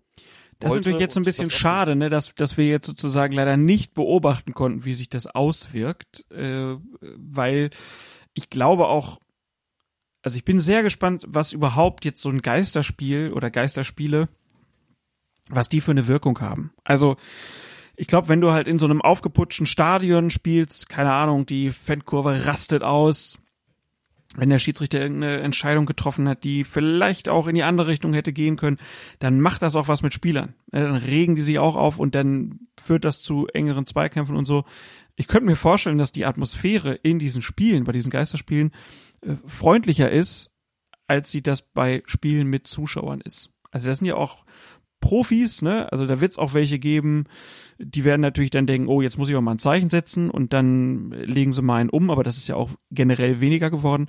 Und ich schätze mal, dass das Verhalten zwischen den Spielern generell ruhiger sein wird als mit Publikum. Würdest du da mitgehen? Ich würde es auch vermuten. Es gibt jetzt noch nicht allzu viele Erfahrungswerte. Es gibt natürlich aber zumindest die Erfahrung, die man gemacht hat beim Spiel Gladbach gegen Köln. Mhm. Bekanntlich ja das erste und bislang eben einzige sogenannte Geisterspiel in der ersten Bundesliga. In der zweiten gab es schon mal eins bei Alemannia Aachen. Ich glaube, gegen Nürnberg war es vor vielen Jahren. Aber Gladbach-Köln hat ja ohne Zuschauer stattgefunden. Und man konnte beobachten, das hatte ja das, das hatte ja keinen keinen Derby-Charakter. Das hatte natürlich in erster Linie deswegen keinen Derby-Charakter, weil halt keine Zuschauer da waren, vollkommen klar. Und auf dem Platz ist es in der Tat wesentlich friedlicher zugegangen. Jetzt kann man sagen, gut, bei so einem Spiel, wo sonst wirklich die Post abgeht auf, der, auf den Tribünen, ähm, ist der Unterschied einfach krass. Man muss sicherlich auch sagen, okay, da hat mit Dennis Eitekin auch ein Schiedsrichter ähm, seines Amtes gewaltet dem man sagen, und auch nicht das erste Mal übrigens bei diesem Spiel, dem man einfach äh, sagen muss, der hat das schon im Griff und weiß auch die Gemüter zu beruhigen. Aber da hatte ich in der Tat auch den Eindruck, dass es, dass die Spieler sich deutlich stärker zurückgehalten haben. Ob das nun wirklich so ein, ein Role Model schon war, äh, das werden wir sehen, wenn es zu diesen Geisterspielen kommen sollte. Aber die Vermutung hätte ich tatsächlich auch so wie du. Ich glaube, es gab aber auch ein das Champions League Spiel von Borussia Dortmund, das, das ohne Zuschauer stattgefunden hat, da ist es deutlich hektischer geworden. Zum Schluss hatte ich das Gefühl, okay, da traf das offensichtlich doch nicht zu. Das wäre vielleicht mit Zuschauern genauso gelaufen oder da hat man jedenfalls nicht das Gefühl gehabt, dass die davon jetzt beeinträchtigt waren äh, in ihrem Verhalten, dass da keine Zuschauer waren. Aber bei Gladbach Köln hat es definitiv den Anschein gehabt, dass es äh, deutlich gesitteter zuging. Weiß nicht, ob die Spieler sich gedacht haben, wenn wir jetzt was reinbrüllen, dann hört man das halt einfach auch über die Außenmikrofone. Ähm, das möchte man ja auch nicht immer, wenn man auf dem Platz steht und ruft was, äh, dass es dann jeder irgendwie verstehen kann. Und mal schauen, wenn es also dazu kommen sollte zu den Geisterspielen, früher oder später wird es das, denke ich, dann wird man sehen, ob das eine Auswirkung hat. Aber ich glaube, dass es erstmal zumindest am Anfang so sein würde, dass die Spieler vielleicht auch ein bisschen beklommen sind, ne? Also das kennen die vom Training vielleicht und selbst da haben sie ja teilweise Publikum, aber im Spiel in so großen Stadien, ganz ohne Zuschauer. Kann mir schon vorstellen, dass das auch für eine gewisse Unsicherheit sorgt und diese Unsicherheit sich dann eben auch dahingehend auf das Verhalten auch gegenüber dem, dem Gegenspielern und dem Schiedsrichter überträgt, dass es tatsächlich erstmal weniger erhi weniger erhitzt, weniger aufgeregt zur Sache geht als sonst. Das geht natürlich auch immer, du hast eben das Champions League Spiel angesprochen, es geht mit Sicherheit auch dann darum, in welcher Situation, äh, welcher äh, an welchem Zeitpunkt der, der Saison wir dann sind. Also wenn es dann wirklich um das nackte Überleben geht, sprich um den Abstieg, äh, dann wird es auch andere Spiele geben. Ich hatte jetzt mehr halt an so normale Partien aus dem Mittelfeld gedacht irgendwie und generell so an das Auftreten, wie so Beginn ist, das wird, glaube ich, erstmal ein bisschen ruhiger sein. Aber vielleicht, wer weiß es, helfen ja auch diese neuen äh, Handlungsfelder, die wir jetzt schon zweimal angesprochen haben, die jetzt, die wir jetzt endlich mal äh, vorstellen. Also das erste war das Fordern einer gelben Karte für einen Gegenspieler beziehungsweise Fordern einer Überprüfung durch den Videoassistenten, verbal oder mit Gesten, äh, soll jetzt, wenn ich das richtig verstanden habe, direkt mit gelben Karten behandelt werden oder mit Ermahnung. Mit gelben Karten, also das, die konkreten acht Handlungsfelder betreffen jetzt tatsächlich Dinge, die auf dem Feld geschehen, bei denen es heißt, wenn die vorkommen, soll da doch deutlich schneller zur Verwarnung gegriffen werden, als das bislang der Fall gewesen ist. Also wir haben ja oft diesen also Fall wir gehabt. kennen die Regel ja im Prinzip schon, ne? Also es gab schon Genau, länger, genau. dass das gesagt wurde, aber es wurde nicht konsequent geahndet und das soll jetzt konsequenter passieren. Genau. Dann ist die nächste, äh, das nächste Handlungsfeld das außenwirksame Gestikulieren, in Fachkreisen auch Abwinken genannt, beziehungsweise reklamieren. Außenwirksames Gestikulieren. Deutsch ist fantastisch, gerade Schiedsrichtersprech. Also hier ist da aber außenwirksam gestikuliert, gelbe Karte. Die Außenwirksamkeit ist auch tatsächlich äh, ein, einer der Punkte, die ganz zentral sind für diese, für diese Änderung, die da jetzt vorgenommen worden ist oder vorgenommen wird oder praktiziert wird. Dass man eben sagt, es geht jetzt gar nicht darum, dass jede Geste der Enttäuschung, die man irgendwie zeigt, über eine, wenn es zu einer Entscheidung kommt, dass das sofort mit einer gelben Karte geahndet werden soll. Aber wenn das, wenn das außenwirksam ist, wenn es wirklich jeder mitbekommen hat, also wenn es wirklich besonders deutlich ist, das ist, kann man schon nochmal unterstreichen, dann soll eben die gelbe Karte gezeigt werden. Wenn das irgendwie so mehr für sich ist oder so im Wegdrehen und es kaum wahrnehmbar ist, dann ist das davon nochmal zu unterscheiden. Insofern hat dieses Wort, so kurios das vielleicht erstmal klingen mag in dem Kontext, außenwirksam tatsächlich auch seinen, seinen Sinn und seinen Grund, dass das da angebracht worden ist. Verstehe. Nächstes Feld höhnisches äh, oder höhnische beziehungsweise respektlose Gesten. Also wenn man irgendwas Richtung Schiedsrichter gestikuliert, außenwirksam am besten, soll das auch eine gelbe Karte zur Folge haben. Na, der, der, das Klassiker ist halt so der, der höhnische Applaus, ne? Mhm. Triffst, zeigst einem eine gelbe Karte, so, und der klatscht in die Hände und sagt, super Schiri. Das ist damit gemeint. Uli Stein. Zum Beispiel. Punkt 4, jede Form aggressiven Verhaltens gegenüber dem Schiedsrichter. Punkt 5, Mobbing in Klammern Umzingeln des Schiedsrichters. Punkt 6, Zeitspiel bzw. Verhinderung einer schnellen Spielfortsetzung, zum Beispiel durch Ball wegtragen, wegschießen oder wegwerfen. Das fand ich den interessantesten Punkt eigentlich, weil da sind wir ja bei anderen Sportarten, die das schon viel konsequenter machen. Handball zum Beispiel wenn du da nicht schnell genug weg bist, dann gibt sofort die Bestrafung und dass der Fußball da jetzt in die Richtung auch was macht, das äh, wird das Spiel ja wirklich verändern und auch schneller machen und das wäre eigentlich ja ganz schön. Genauso wie die Verhinderung von diesem Umzingeln, was ja gerne und oft passiert, um halt Zeit zu schinden. Also das Zeitschinden zu verhindern scheint auch ein großes Ziel dieser acht Punkte zu sein korrekt und wir sehen ja schon an dieser Stelle, dass es eben nicht nur darum geht, die Schiedsrichter zu schützen, sondern dass es eben ganz konkret auch äh, darum geht, Unsportlichkeiten gegenüber Gegenspielern konsequenter zu sanktionieren, beziehungsweise eben diese, was du, was du Zeitspiel äh, genannt hast, Verhinderung einer schnellen Spielfortsetzung, das eben auch noch mit in den Bereich reinzunehmen und zu sagen, das ist eine Unsitte und diese Unsitte gehört geahndet und die gehört geahndet, damit sie abgestellt werden kann, weil sie einfach zum Fußball nicht dazugehört. Das will niemand sehen das soll konsequenter unterbunden werden. Wenn gepfiffen ist, bleibt der Ball gefährlichst liegen und wird nicht noch irgendwie weggeschossen oder weggetragen. Zumindest ist es auch da so, dass die Schiedsrichtern schon gesagt worden ist, es geht darum, um die Blockierung einer schnellen Spielfortsetzung. Ne? Wenn der Freistoß gegeben ist, wenn da gepfiffen ist, der Freistoß ge äh, gegeben worden ist, da wird der Ball so ein bisschen weggetickt und der Gegner macht da gar keine Anstalten schnell auszuführen, dann muss man das vielleicht nochmal unterscheiden davon. Mhm. Aber gerade wenn das der Eindruck entsteht, so die wollen eigentlich schnell weitermachen, das wird hier sabotiert, dann greift doch da bitte auch konsequent durch, sollt ihr eh und jetzt sagen wir es nochmal, dass das passieren soll. Es geht also nicht nur darum, die Schiedsrichter zu schützen, sondern es geht auch um andere Beteiligte am Spiel oder andere Aspekte des Spiels. Punkt 7 ist dann der Andreas Möller Gedächtnispunkt. Da geht es um die Simulation, also ohne klaren Kontakt des Gegenspielers sich auf den Boden werfen. Und Punkt 8 ist dann das Auslösen einer Massenkonfrontation. In Klammern Rudelbildung. Schöne Umschreibung, oder? Massenkonfrontation. Wahnsinn. Aber Rudelbildung auch nicht in Anführungszeichen, äh, sondern es steht dann da mal so. Ist auch mal gut. Ist also schon eigentlich akzeptiert. Beste Grüße Definitiv. nach Berlin. Eine der sympathischsten Twitterati, die man so kennen kann. Ed Rudelbildung. Liebe Grüße. Ja, im Wintertrainingslager in Portugal wurden die Unparteiischen dann darauf eingeschworen, derartige Unsportlichkeiten in der Rückrunde konsequenter zu ahnden als bisher. Und gleich am ersten Rückrundenspieltag sah man dann, was das bedeutete. Äh, wollen wir den ersten Spieltag dann noch machen, Alex? Weil wir wollten ja so eine Stunde machen, jetzt haben wir eine Stunde fünf. Wenn du noch Zeit hast, ich würde das jetzt noch machen. Wir müssen das auch nicht ewig in die Länge ziehen. Ich habe mir so ein, zwei Gedanken dazu gemacht. Insofern, ja, ist doch gut. Warum nicht? Mach, nehmen wir das doch einfach noch mit. Lass uns das äh, noch ein bisschen angehen. Äh, noch schläft hier alles. Äh, also wir gucken zurück auf den 18. Spieltag. Wer erinnert sich nicht? Fortuna Düsseldorf gegen Werder Bremen, Schiedsrichter Felix Brüch. Und in der Nachspielzeit wird der Bremer Torhüter Gigi Pavlenka bei einem Dreikampf um den Ball von den Düsseldorfer Spielern Nana Ampoma und Anna Bocek schmerzhaft getroffen. Das versetzt den Bremer Kapitän Niklas Moisander in Rage. Erst schubst er Ampoma leicht, Anschließend attackiert er Schiedsrichter Felix Brüch in aggressiver Weise, obwohl dieser das Spiel sofort unterbrochen oder Freistoß für Werder Bremen entschieden hatte. Moisander baut sich vor dem Unparteiischen auf und schreit ihn aus Nahdistanz an.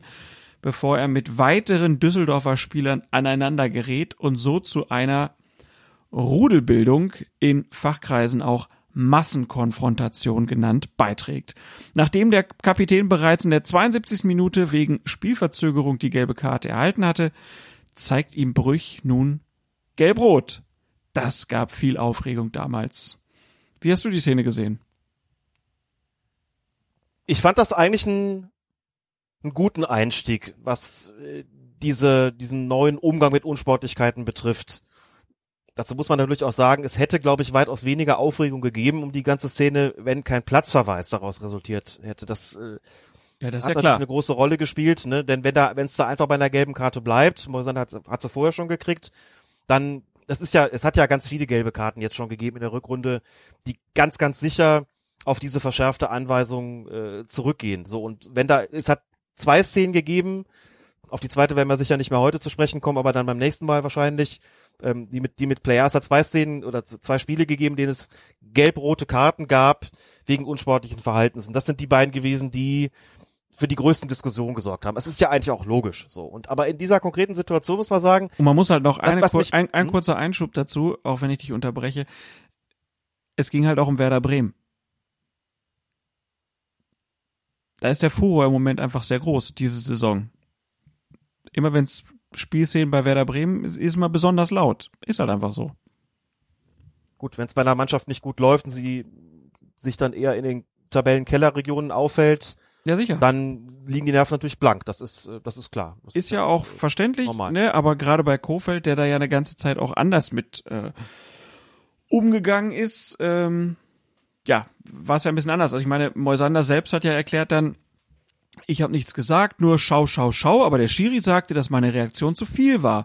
Doch was soll ich denn machen? Ich habe zwei von unseren Männern gesehen, denen es noch gar nicht gut ging. Ich bin der Kapitän. Ich kann da nicht ohne Reaktion bleiben. Und Trainer Florian Kofeld meinte dann, wenn der Kapitän in solch einer Situation emotional, aber nicht beleidigend ist, kann man ihn doch nicht mit Gelbrot vom Platz schicken. Zugleich nahm er Felix Brüch in Schutz. Er muss es so umsetzen, weil es so angesagt war.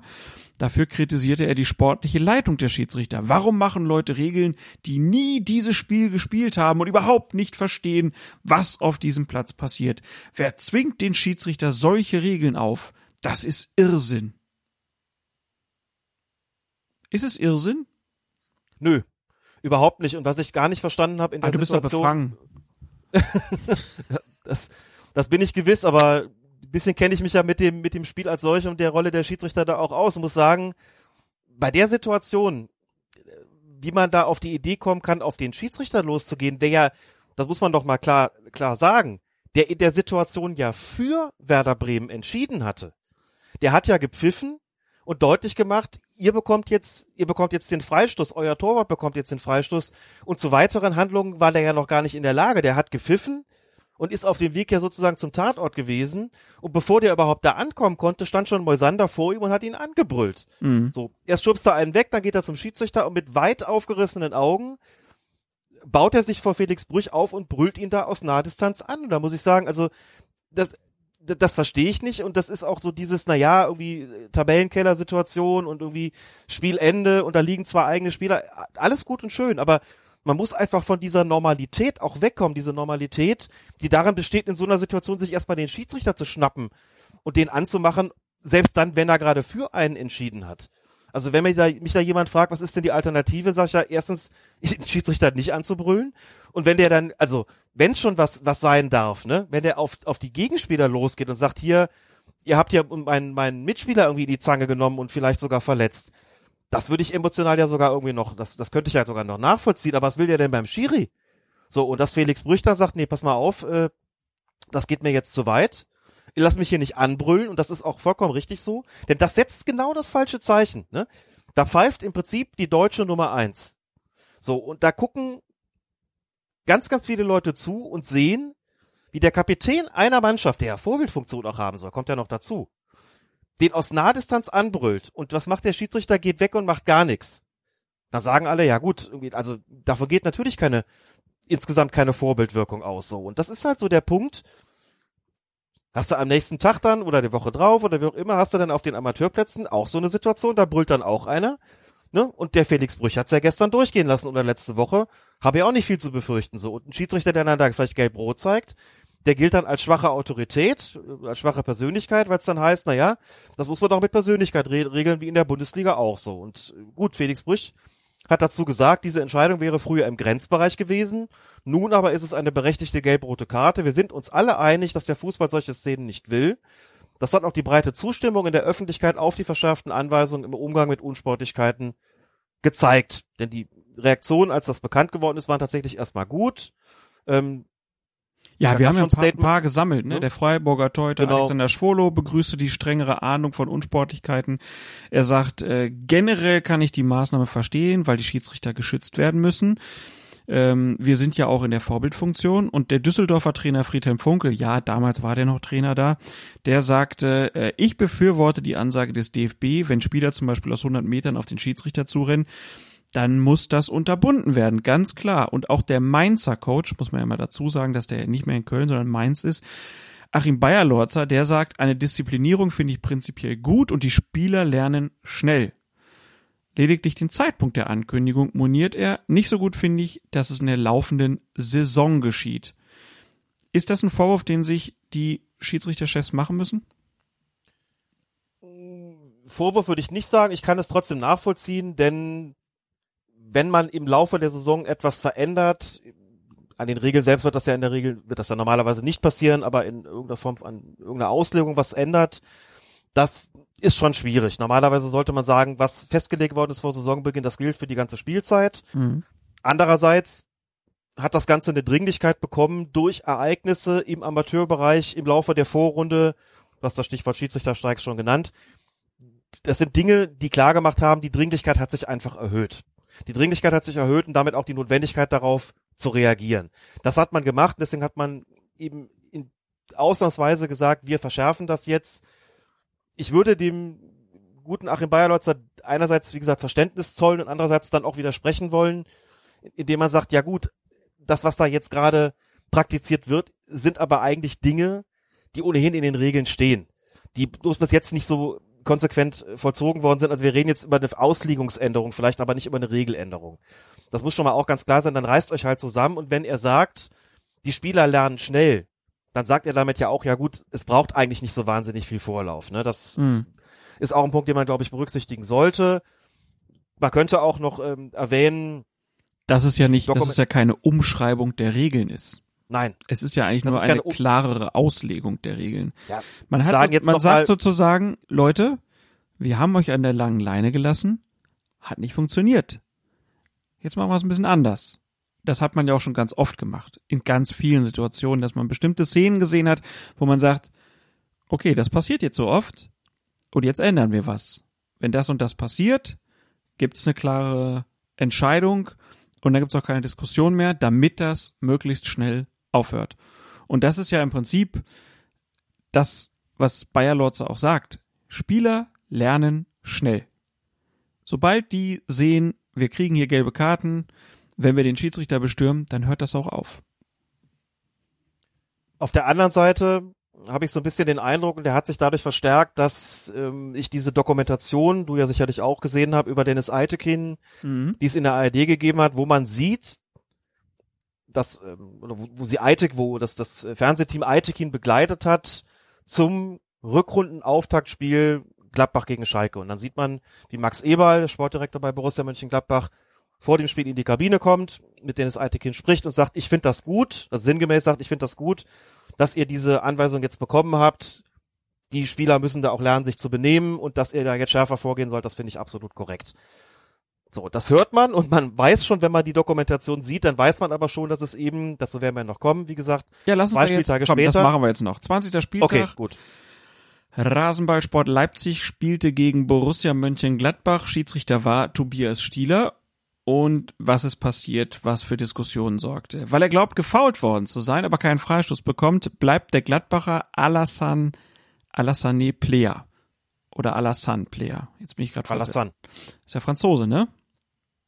Soweit ich weiß. Alassane Plea ähm, bleibt stehen und winkt heftig in Richtung von Schiedsrichter Tobias Stieler ab.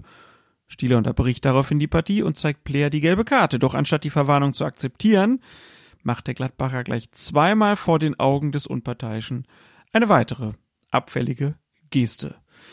Außenwirksam kann man das wieder nennen, ne?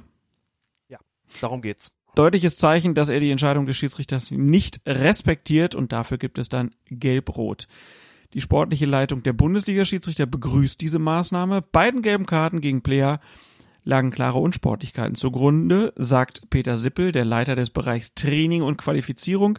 Wir unterstützen die Entscheidung daher ausdrücklich und bestärken unsere Schiedsrichter weiterhin konsequent gegen Unsportlichkeiten gegenüber dem Spiel, dem Gegner und dem Schiedsrichter vorzugehen. Emotionen der Spieler seien zwar selbstverständlich erlaubt, die Grenze zur Unsportlichkeit müsse dabei aber eingehalten werden, so Sippel. Und auch der Schiedsrichter des Spiels, Tobias Stieler, hat seine Entscheidung verteidigt. Der Spieler wollte einen Freistoß haben, den hat er nicht bekommen. Dann hat er heftig abgewunken. Daraufhin hat er die gelbe Karte bekommen. Und diese gelbe Karte hat er nicht akzeptiert und hat wiederholt, abfällig, gestenreich, äh, ja, keinen Respekt gezeigt und äh, demzufolge dann konsequent gelb-rot bekommen. Marco Rose hat äh, ein, ein, ein Foulspiel reklamiert. Jetzt habe ich die Szene gesehen. Man, man hätte es durchaus äh, pfeifen können. Äh, ich habe mich jetzt dafür nicht, nicht entschieden, weil ich eben keine aktive Bewegung des Ellbogens gesehen habe. Und da hat er sich äh, eben auch aufgeregt. Da hat mir das dann äh, ja, erklärt, warum. Und ähm, ja, er hat natürlich die Coachingzone verlassen und, und auch gestenreich reklamiert. Und das ist eben auch eine zwingende gelbe Karte. Und hat sie dann wie ein Mann ertragen und äh, nicht nochmal abfällig reklamiert, im Gegensatz zu seinem Spieler. Zwingende gelbe Karte. Ist das so? Oder gab es da vielleicht doch noch einen Spielraum bei Player? Naja, Spielraum hat man natürlich immer in solchen Situationen. Auf der anderen Seite ist das natürlich jetzt schon was gewesen, schon eine Situation gewesen, bei der man sich fragen muss, soll das Vorbild Wirkung haben jetzt in Bezug auf diese, diese verschärfte Regelauslegung. Und da hat man sich eben von Seiten äh, der sportlichen Leitung der Schiedsrichter auch festgelegt und hat gesagt, ja, in gewisser Weise schon. Ich glaube, dass äh, dass eine Szene war, die Tobias Stieler in der Vorrunde anders gelöst hätte, nämlich nicht mit der gelb-roten Karte. Aber er hat auch gesagt, das haben wir jetzt im Auto nicht gehört, er fühlt sich, äh, er fühlt sich dieser Regelung gegenüber committed. Also verbunden, verpflichtet und er wolle nicht der Erste sein, der sich nicht daran hält. Dazu muss man auch noch sagen, dass äh, Tobias Stieler, das ist durchaus nicht ganz so ähm, breit diskutiert worden wie dann die gelb-rote Karte gegen Player, eben weil das ein Platzerweis gewesen ist. Tobias Stieler hatte auch am 18. Spieltag die Partie Hertha BSC gegen Bayern München. Da gab es auch zwei gelbe Karten wegen unsportlichen Verhaltens, nämlich gegen Rune Jahrstein nach einem Tor für die Bayern, das dann in letzter Konsequenz zurückgenommen worden ist, ähm, wegen des Fouls von, von Robert Lewandowski, als Jahrstein furchtbar darüber aufgeregt ähm, dass es nicht sofort annulliert worden ist.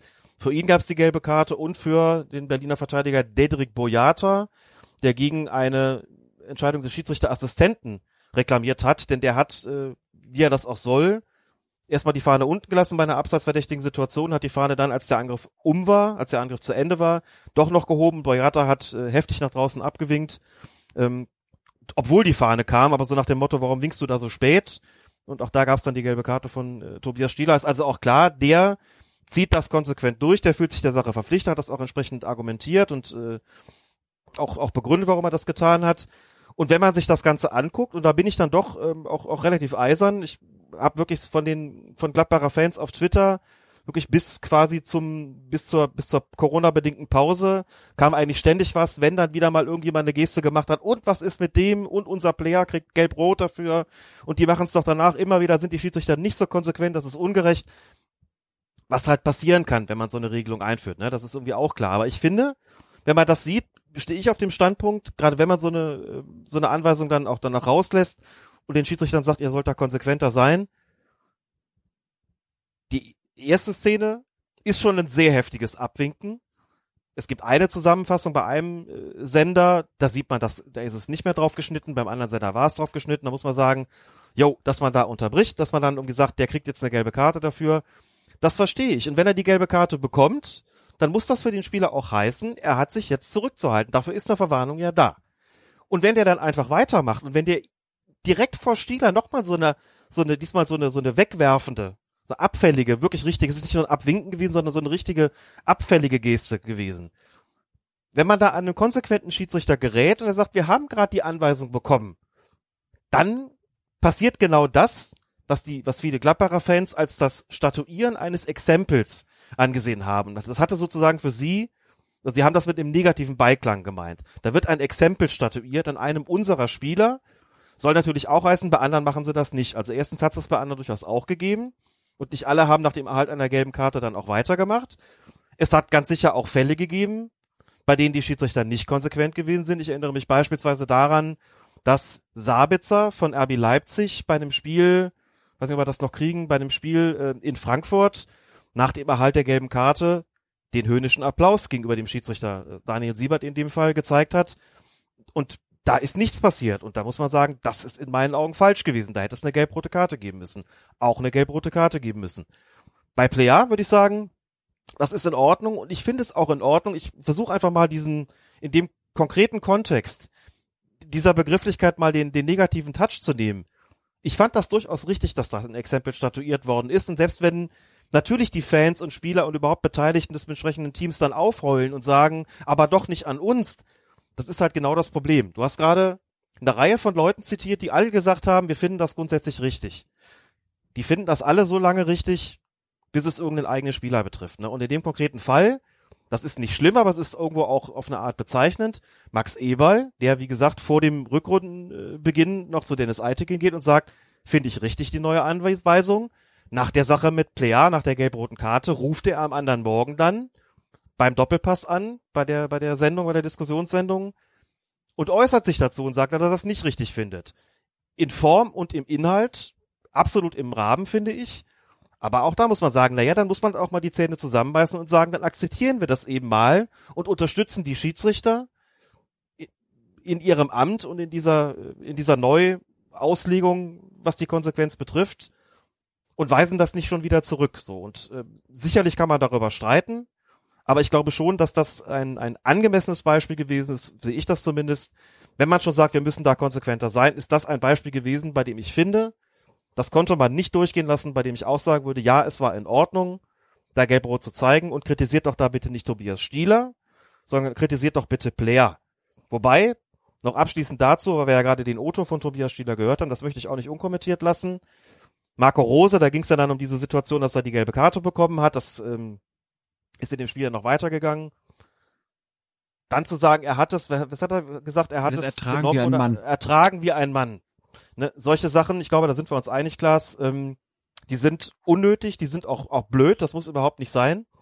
Dass dann Gladbacher Fans dann irgendwie so den Hashtag Be a Man like Tobi irgendwie äh, dann, dann da kreieren, äh, kann ich dann auch nachvollziehen. Das ist so eine Form von Argumentation, die muss wirklich überhaupt nicht sein. Dieses Ertragen wie ein Mann, dieses, dieses Männlichkeitsideal finde ich falsch. In der gesamten Argumentation hat überhaupt nichts da verloren. Äh, wenn man ihm zugutehalten, er wollte ihm offensichtlich da ne, zugutehalten, er hat das sportlich akzeptiert, Player hat es nicht akzeptiert, wollte es sozusagen dann, dann lobend erwähnen, äh, ist aber eben nicht egal, mit welchen, mit welchen Worten man das tut und äh, welche Art von Argument dann da irgendwie eine Rolle spielt, nämlich dieses Männlichkeitsdings, das äh, halte ich dafür absolut deplatziert und das finde ich auch kritikwürdig, das möchte ich auch klar sagen an der Stelle. Ähm, es gab viel Kritik dann an der Entscheidung, weil es hieß, die hat das Spiel beeinflusst. Ist ja dann 2 zu 2 ausgegangen, bei Gladbach dann man, man weniger auch hatte.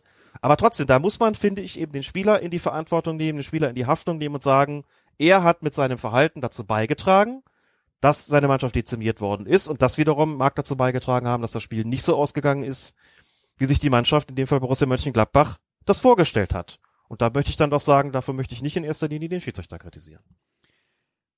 Aber es gab natürlich dann auch diejenigen, die gesagt haben, also, Manuel Gräfe, Dennis Eitekin, die haben das gar nicht nötig. Die hätten Player nicht runtergeschmissen. Äh, Weil die einfach ganz anders kommunizieren mit, äh, mit Schiedsrichtern, äh, mit Spielern. Ähm, ist das, wa- was sagt das dann über die Schiedsrichter aus? Gibt ja dann auch schnell den Vorwurf, dass, ja, die Schiedsrichter sind einfach schlechter geworden in der Bundesliga. Wir haben nur noch zwei gute und die anderen, die können es halt nicht so gut. Ist das dieser mangelnde Respekt, den Player da gezeigt hat? Da wird ja dann schnell gesagt, das, das hätte er sich bei Gräfe nicht getraut oder Gräfe hätte die zweite gelbe Karte nicht gezeigt. Das kann schon sein, dass Gräfe die zweite gelbe Karte nicht gezeigt hätten. Das finde ich jetzt auch nicht ganz von der Hand zu weisen. Manuel Gräfe selbst hat das kann ich jetzt gerade leider nur sinngemäß zitieren, aber nachdem die Regelung verschärft worden ist, die Auslegung verschärft worden ist, auch gesagt, ähm, ich werde im Wesentlichen so weitermachen wie bisher auch. Ich werde das mit meiner Persönlichkeit regeln. Das fand ich ehrlich gesagt ein bisschen schwierig, denn wenn da so eine im Prinzip so ein gemeinschaftlicher Beschluss auch getroffen wird im Trainingslager, wir ziehen da jetzt die Zügel ein bisschen fester. Dann finde ich das nicht so richtig glücklich, ehrlich gesagt, wenn ein Schiedsrichter sich dann in der Öffentlichkeit dahingehend äußert, dass er sagt, ich mache aber so weiter wie bisher, denn ich habe ja immer Akzeptanz dafür gehabt. Das ist vollkommen richtig, aber es geht ja gerade eben nicht nur darum, ähm, die Akzeptanz für die eigene Entscheidung zu haben, sondern es geht ja eben darüber hinaus darum, auch dieses berühmte Zeichen für den Amateurfußball zu setzen, das wirklich konkret greifbar ist. Deswegen hätte ich mir da gewünscht, dass sich Manuel Gräfe da anders geäußert hätte. Sagt, ich trage diese Linie selbstverständlich auch mit. Bei Eitekin würde ich schon sagen, also der hatte bei dem Auftaktspiel zum Rück, zur Rückrunde, ich glaube auch schon ein oder ich glaube sogar zwei gelbe Karten wegen unsportlichen Verhaltens drin. Und das waren auch nicht die einzigen. Also der fühlt sich, um die Worte von Tobias Scheler zu wählen, dieser Entscheidung ähm, oder dieser Regelung gegenüber auch committed, dieser Auslegung gegenüber und hat das entsprechend umgesetzt. Und da bin ich zum Beispiel schon nicht so sicher, ob der in so einer Situation nicht vielleicht auch zu Gelb-Rot für Player gegriffen hätte. Jetzt die Frage zu stellen, hätte der sich das gegenüber anderen Schiedsrichter getraut? Das kann man, glaube ich, nicht wirklich beantworten. Vielleicht, vielleicht auch nicht. Das ist jetzt müßig, darüber zu spekulieren. Aber auch da ist es ja so, es gibt eine Menge unterschiedlicher Bundesliga-Schiedsrichter, die auch mit unterschiedlichen Mitteln arbeiten. Die einen sind sicherlich ein bisschen strenger in der Wahl auch bei, bei den persönlichen Anwendungen der persönlichen Strafen zu dienen, gehört Tobias Schieler ganz sicherlich und, und hat er letztlich eigentlich auch schon immer ähm, gehört. Nicht, dass er eine, Flut davon hat, aber der ist, ist da einfach so ein bisschen, hat da eine härtere Linie als andere. Und andere regeln das mehr über Persönlichkeit.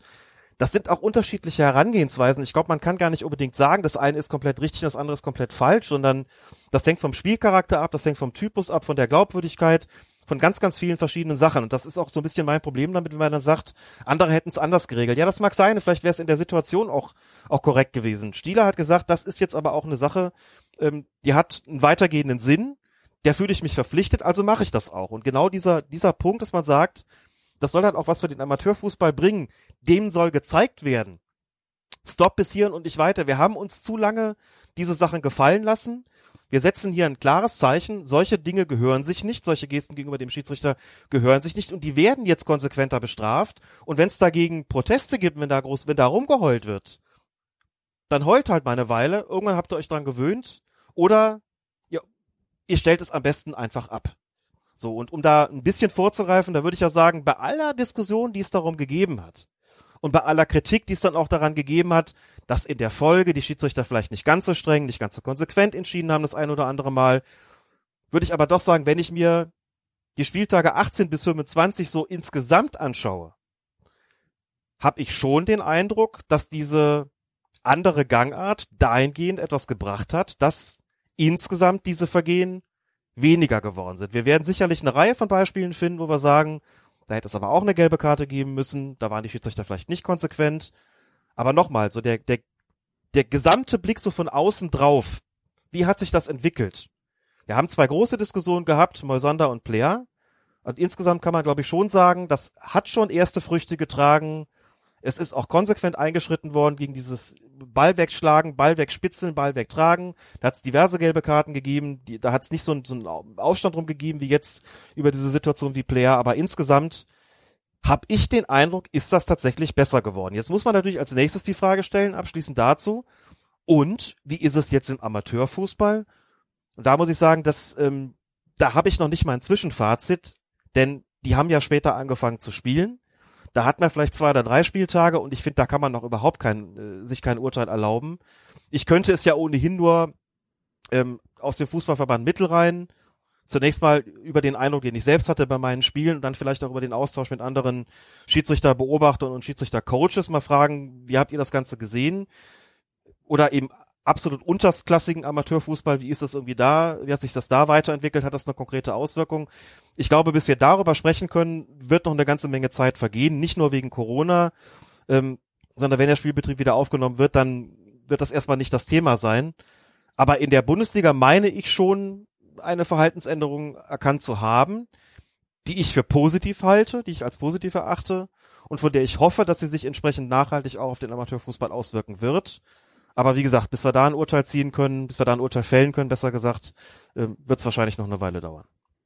Liebe Hörerinnen, liebe Hörer, ihr habt's gemerkt, das waren jetzt zwei fünf, sechs Minuten Takes von Herrn Feuerherd. Ich habe gedacht, ich lasse ihn jetzt einfach mal. Ich glaube, er brauchte das jetzt einfach mal auch. Hat's gut getan, Alex. Ja, es hat gut getan. Es war tatsächlich mal nötig und ich habe auch gedacht, was magst du denn dazu sagen und wusste, wahrscheinlich werde ich mich an einer Stelle wieder in meine Monologe reinsteigern. Du hast mich monologisieren lassen. Ich habe immer gedacht, naja, man unterbricht er mich, aber ja. Nee, nach der letzten Ähm. Folge habe ich gedacht, diesmal lasse ich ein paar Mal mehr aussprechen, weil ich das ja so schlecht geschnitten hatte letztes Mal. Egal. Nein, war ja, war ja viel Richtiges dabei, vieles, wo ich auch sagen würde, dem stimme ich zu. Paar Sachen natürlich, wo man auch immer mal wieder denkt, so, na, das ist ja dann auch doch Profifußball und wir müssen doch auch irgendwo ähm, mal so eine kurze Sicherung, die durchbrennt, auch zulassen, sozusagen. Äh, aber solange nichts passiert körperlich. Aber ich sehe natürlich immer auch das Argument, dass man sagt, wenn wir nicht klare Grenzen ziehen, mit dem Ermessensspielraum kommen die Amateurfußballer noch schlechter zurecht als die Profis. Und dann wird noch schneller gesagt, ja, aber der andere macht so und du machst es so. Dann lieber eine konsequente Linie, damit die Schiedsrichter vor allen Dingen im Amateurbereich geschützt sind und es auf den Plätzen halt zu weniger Massenkonfrontation kommt. Letztlich ist ja ein Punkt dabei, das habe ich auch ein paar Mal gehört aus der Bundesliga. Da haben äh, Trainer waren es, glaube ich, auch sinngemäß gesagt, wir sind so ein bisschen irritiert darüber, äh, über diesen Vergleich mit dem Amateurfußball. Bei uns schlägt keiner den Schiedsrichter. Ne? So funktioniert das aber auch nicht. Es ist ja nicht gedacht so nach dem Motto, naja, wenn in der Bundesliga der Schiedsrichter nicht geschlagen wird, wo ist dann überhaupt das Problem? Sondern der, das, die, Logik funktioniert ja anders. Ähm, es ist ja so, dass, dass man einfach zeigen will, es ist ein absolutes No-Go und soll überhaupt keine Akzeptanz haben, dass die Schiedsrichter angegangen werden. Denn dem Amateurfußball, das ist ja der Punkt, bleibt es eben oft nicht beim verbalen Protest, sondern da kommt es leider immer mal wieder auch zu tätlichen, zu körperlichen Übergriffen und Angriffen auf Schiedsrichter. Und es muss sozusagen einfach deutlich gemacht werden, wir haben ja wirklich eine, es muss eine rote Linie gezogen werden, es muss klar sein, das muss verpönt sein, so auf den Schiedsrichter loszugehen. Ja. Und das funktioniert eben nur, dass wenn die Bundesliga-Schiedsrichter da eben auch, auch klar die rote Linie selber ziehen, damit es im Amateurfußball gar nicht erst dazu kommt, im Idealfall. Und das funktioniert eben nicht so, dass man sagt, in der Bundesliga äh, schlagen sie die, die Schiedsrichter nicht. Natürlich tun sie das dann nicht. Aber ne, um das auch nochmal zu sagen, das fand ich so ein bisschen merkwürdig, dass das irgendwie nicht offenbar einige, dass sie Schwierigkeiten damit hatten zu sehen, wo jetzt sozusagen die Auswirkungen konkret auf den, ähm, auf den Amateurfußball sind. Ja, leider können wir das jetzt auch nicht weiter beobachten. Da ist jetzt auch erstmal Pause, aber ich denke mal so generell diese Handlungsfelder überhaupt dann nochmal klar anzusprechen, ist auf jeden Fall eine gute Idee gewesen. Wie lang sowas anhält, ist auch immer die Frage, aber irgendwo musste man ja ansetzen und da war das, denke ich, schon der richtige Weg. Gut, Alex, dann würde ich sagen, ähm, für heute war das. Anderthalb Stunden sind's geworden. Wenn das okay für dich ist. Bist du, Für hast, mich? Hast du dich so ein bisschen aussprechen können? Alles gut, alles gut. Ich, ähm, ich weiß ja, dass es manchmal mit mir durchgeht, dass die Gäule mit mir da manchmal durchgehen, dass ich das so nicht, nicht sollte. Manchmal muss das halt einfach sein. Alles gut. Habe auch so ein bisschen mit mir rumgetragen und ich danke dir, dass du das zugelassen hast. Und ich, die Hörerinnen und Hörer bitte ich um Verzeihung. Ich bemühe mich auch demnächst, mich wieder etwas äh, kürzer zu fassen. Es ist ja Therapie für uns alle. Ja. Gut, Alex, dann bleibt uns nur noch übrig, uns zu bedanken bei all denen, die uns gespendet haben in der letzten Woche. Vielen Dank dafür. Vielen Dank auch an die, die unsere Sendung weiterempfohlen haben. Das freut einen tatsächlich auch. Und die Widmung in dieser Woche geht an all diejenigen, die Kinder durch die Gegend schieben müssen. Zu nächtlicher Uhrzeit. Und ich habe von mehreren jetzt in letzter Zeit gehört, dass sie dabei gern Podcast hören. Also mit dem Kinderwagen draußen unterwegs sind und man weiß, okay, dieses Kind schläft nur, wenn ich jetzt hier draußen bin. Und was mache ich, damit mir nicht nur langweilig und kalt ist? Ich höre einen Podcast. In diesem Sinne, I feel you. und seid gegrüßt. Euch ist diese Episode, Episode Nummer 107 gewidmet. Und damit beenden wir sie nach einer Stunde und 35 Minuten und ich bedanke mich wie immer ganz herzlich bei dir, lieber Alex. Bitte, bitte, ich hab zu danken. Es ist mir wie immer ein großes Vergnügen gewesen. Und wie versprochen, wir kommen bald wieder, oder? Das möchte ich hoffen. So schnell wie möglich. Gut, Alex. Wir haben ja noch einiges aufzuarbeiten. Das schaffen wir. Wir schaffen das. Wir schaffen das. In diesem Sinne. Um wieder den Bogen zum Anfang zu spannen, nicht wahr? Haben wir den Bogen gespannt, finde ich sehr, sehr gut und werden jetzt zum Abschluss auch nochmal zurückgehen zu dieser wunderbaren Umfrage unter Fußballzuschauern. Ich weiß gar nicht mehr, aus welchem Jahr war die. Weißt du es noch, Alex? Aus den 60ern, oder? 50ern? Das war von 1963 oder 64, denn das war aus der ersten Bundesliga-Saison. Okay, auf jeden also Fall. kann es nur 63 oder 64 Ein, ein wunderbares Fundstück, sechs Minuten 22 lang, wie einfach mal äh, immer Leuten immer dieselben drei Fragen gestellt werden.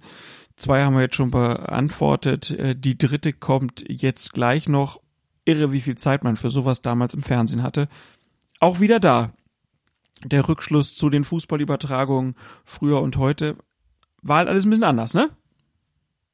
Ja, es war alles ein bisschen anders. Auch da würde ich sagen, es war ambivalent. Wenn ich mir heute Spiele anhöre oder anschaue und äh, hab dann so die Kommentatoren aus den 80ern beispielsweise Ohr, das ist ja wie gesagt so die Zeit, die ich schon etwas aktiver mitbekommen habe. Einerseits ist es mir noch vertraut, es ist eine sehr schöne Kindheits- bzw. Jugenderinnerung und andererseits muss ich auch sagen, so das ist auch nicht so, dass ich das heute immer noch so haben wollen würde. Also der Fußball hat sich verändert, die Reporter haben sich mit ihm verändert und auch ich höre genau wie jeder und jeder andere auch, nicht jeden Reporter oder jede Reporterin gleich gerne. Muss aber auch sagen, also nur mal so ein Beispiel zu nennen, Ernst Huberti, ganz großer äh, Kommentator vor dem Herrn, habe ich wahnsinnig gerne gehört früher. Aber die Zeiten haben sich halt einfach geändert. Und ich glaube, das würde heute so einfach nicht mehr funktionieren und das ist auch nicht nur schlecht so. Auch das haben wir in dieser Sendung schon ein paar Mal besprochen. Lieber Alex, hab eine erholsame Nacht und wir hören uns bald wieder. Machen wir. Du auch. Und ihr, liebe Hörerinnen und Hörer, ihr hört uns auch bald wieder. Bis dahin sagen wir Tschüss. Unsere dritte Frage war, wann ist der Ball im Aus? Die richtige Antwort muss lauten, wenn er die Linie in vollem Umfang überschritten hat. Wenn der Ball mit der ganzen Umdrehung über der Linie ist. Ja, no, also der Ball ist am Aus, nicht wahr, wenn er die Torlinie überschritten hat. Das schließt natürlich nicht aus, dass wenn der Ball aufs Tor geschossen wird und er wird abgelenkt und er geht einen Weg uns aus, ins gegnerische Aus, dass dann der Abschlag kommt von der 5-Meter-Linie ins Feld hinein wieder dann.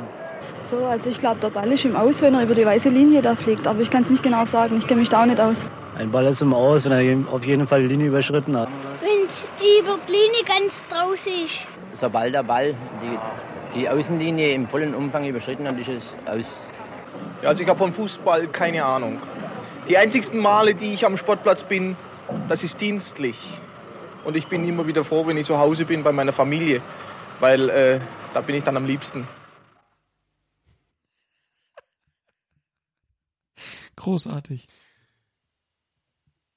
Aber auch vom Dialekt her ist es toll, oder? Das ist, wenn der über die Linie ist, im vollen Umfang.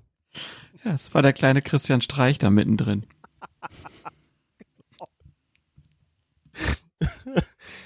А,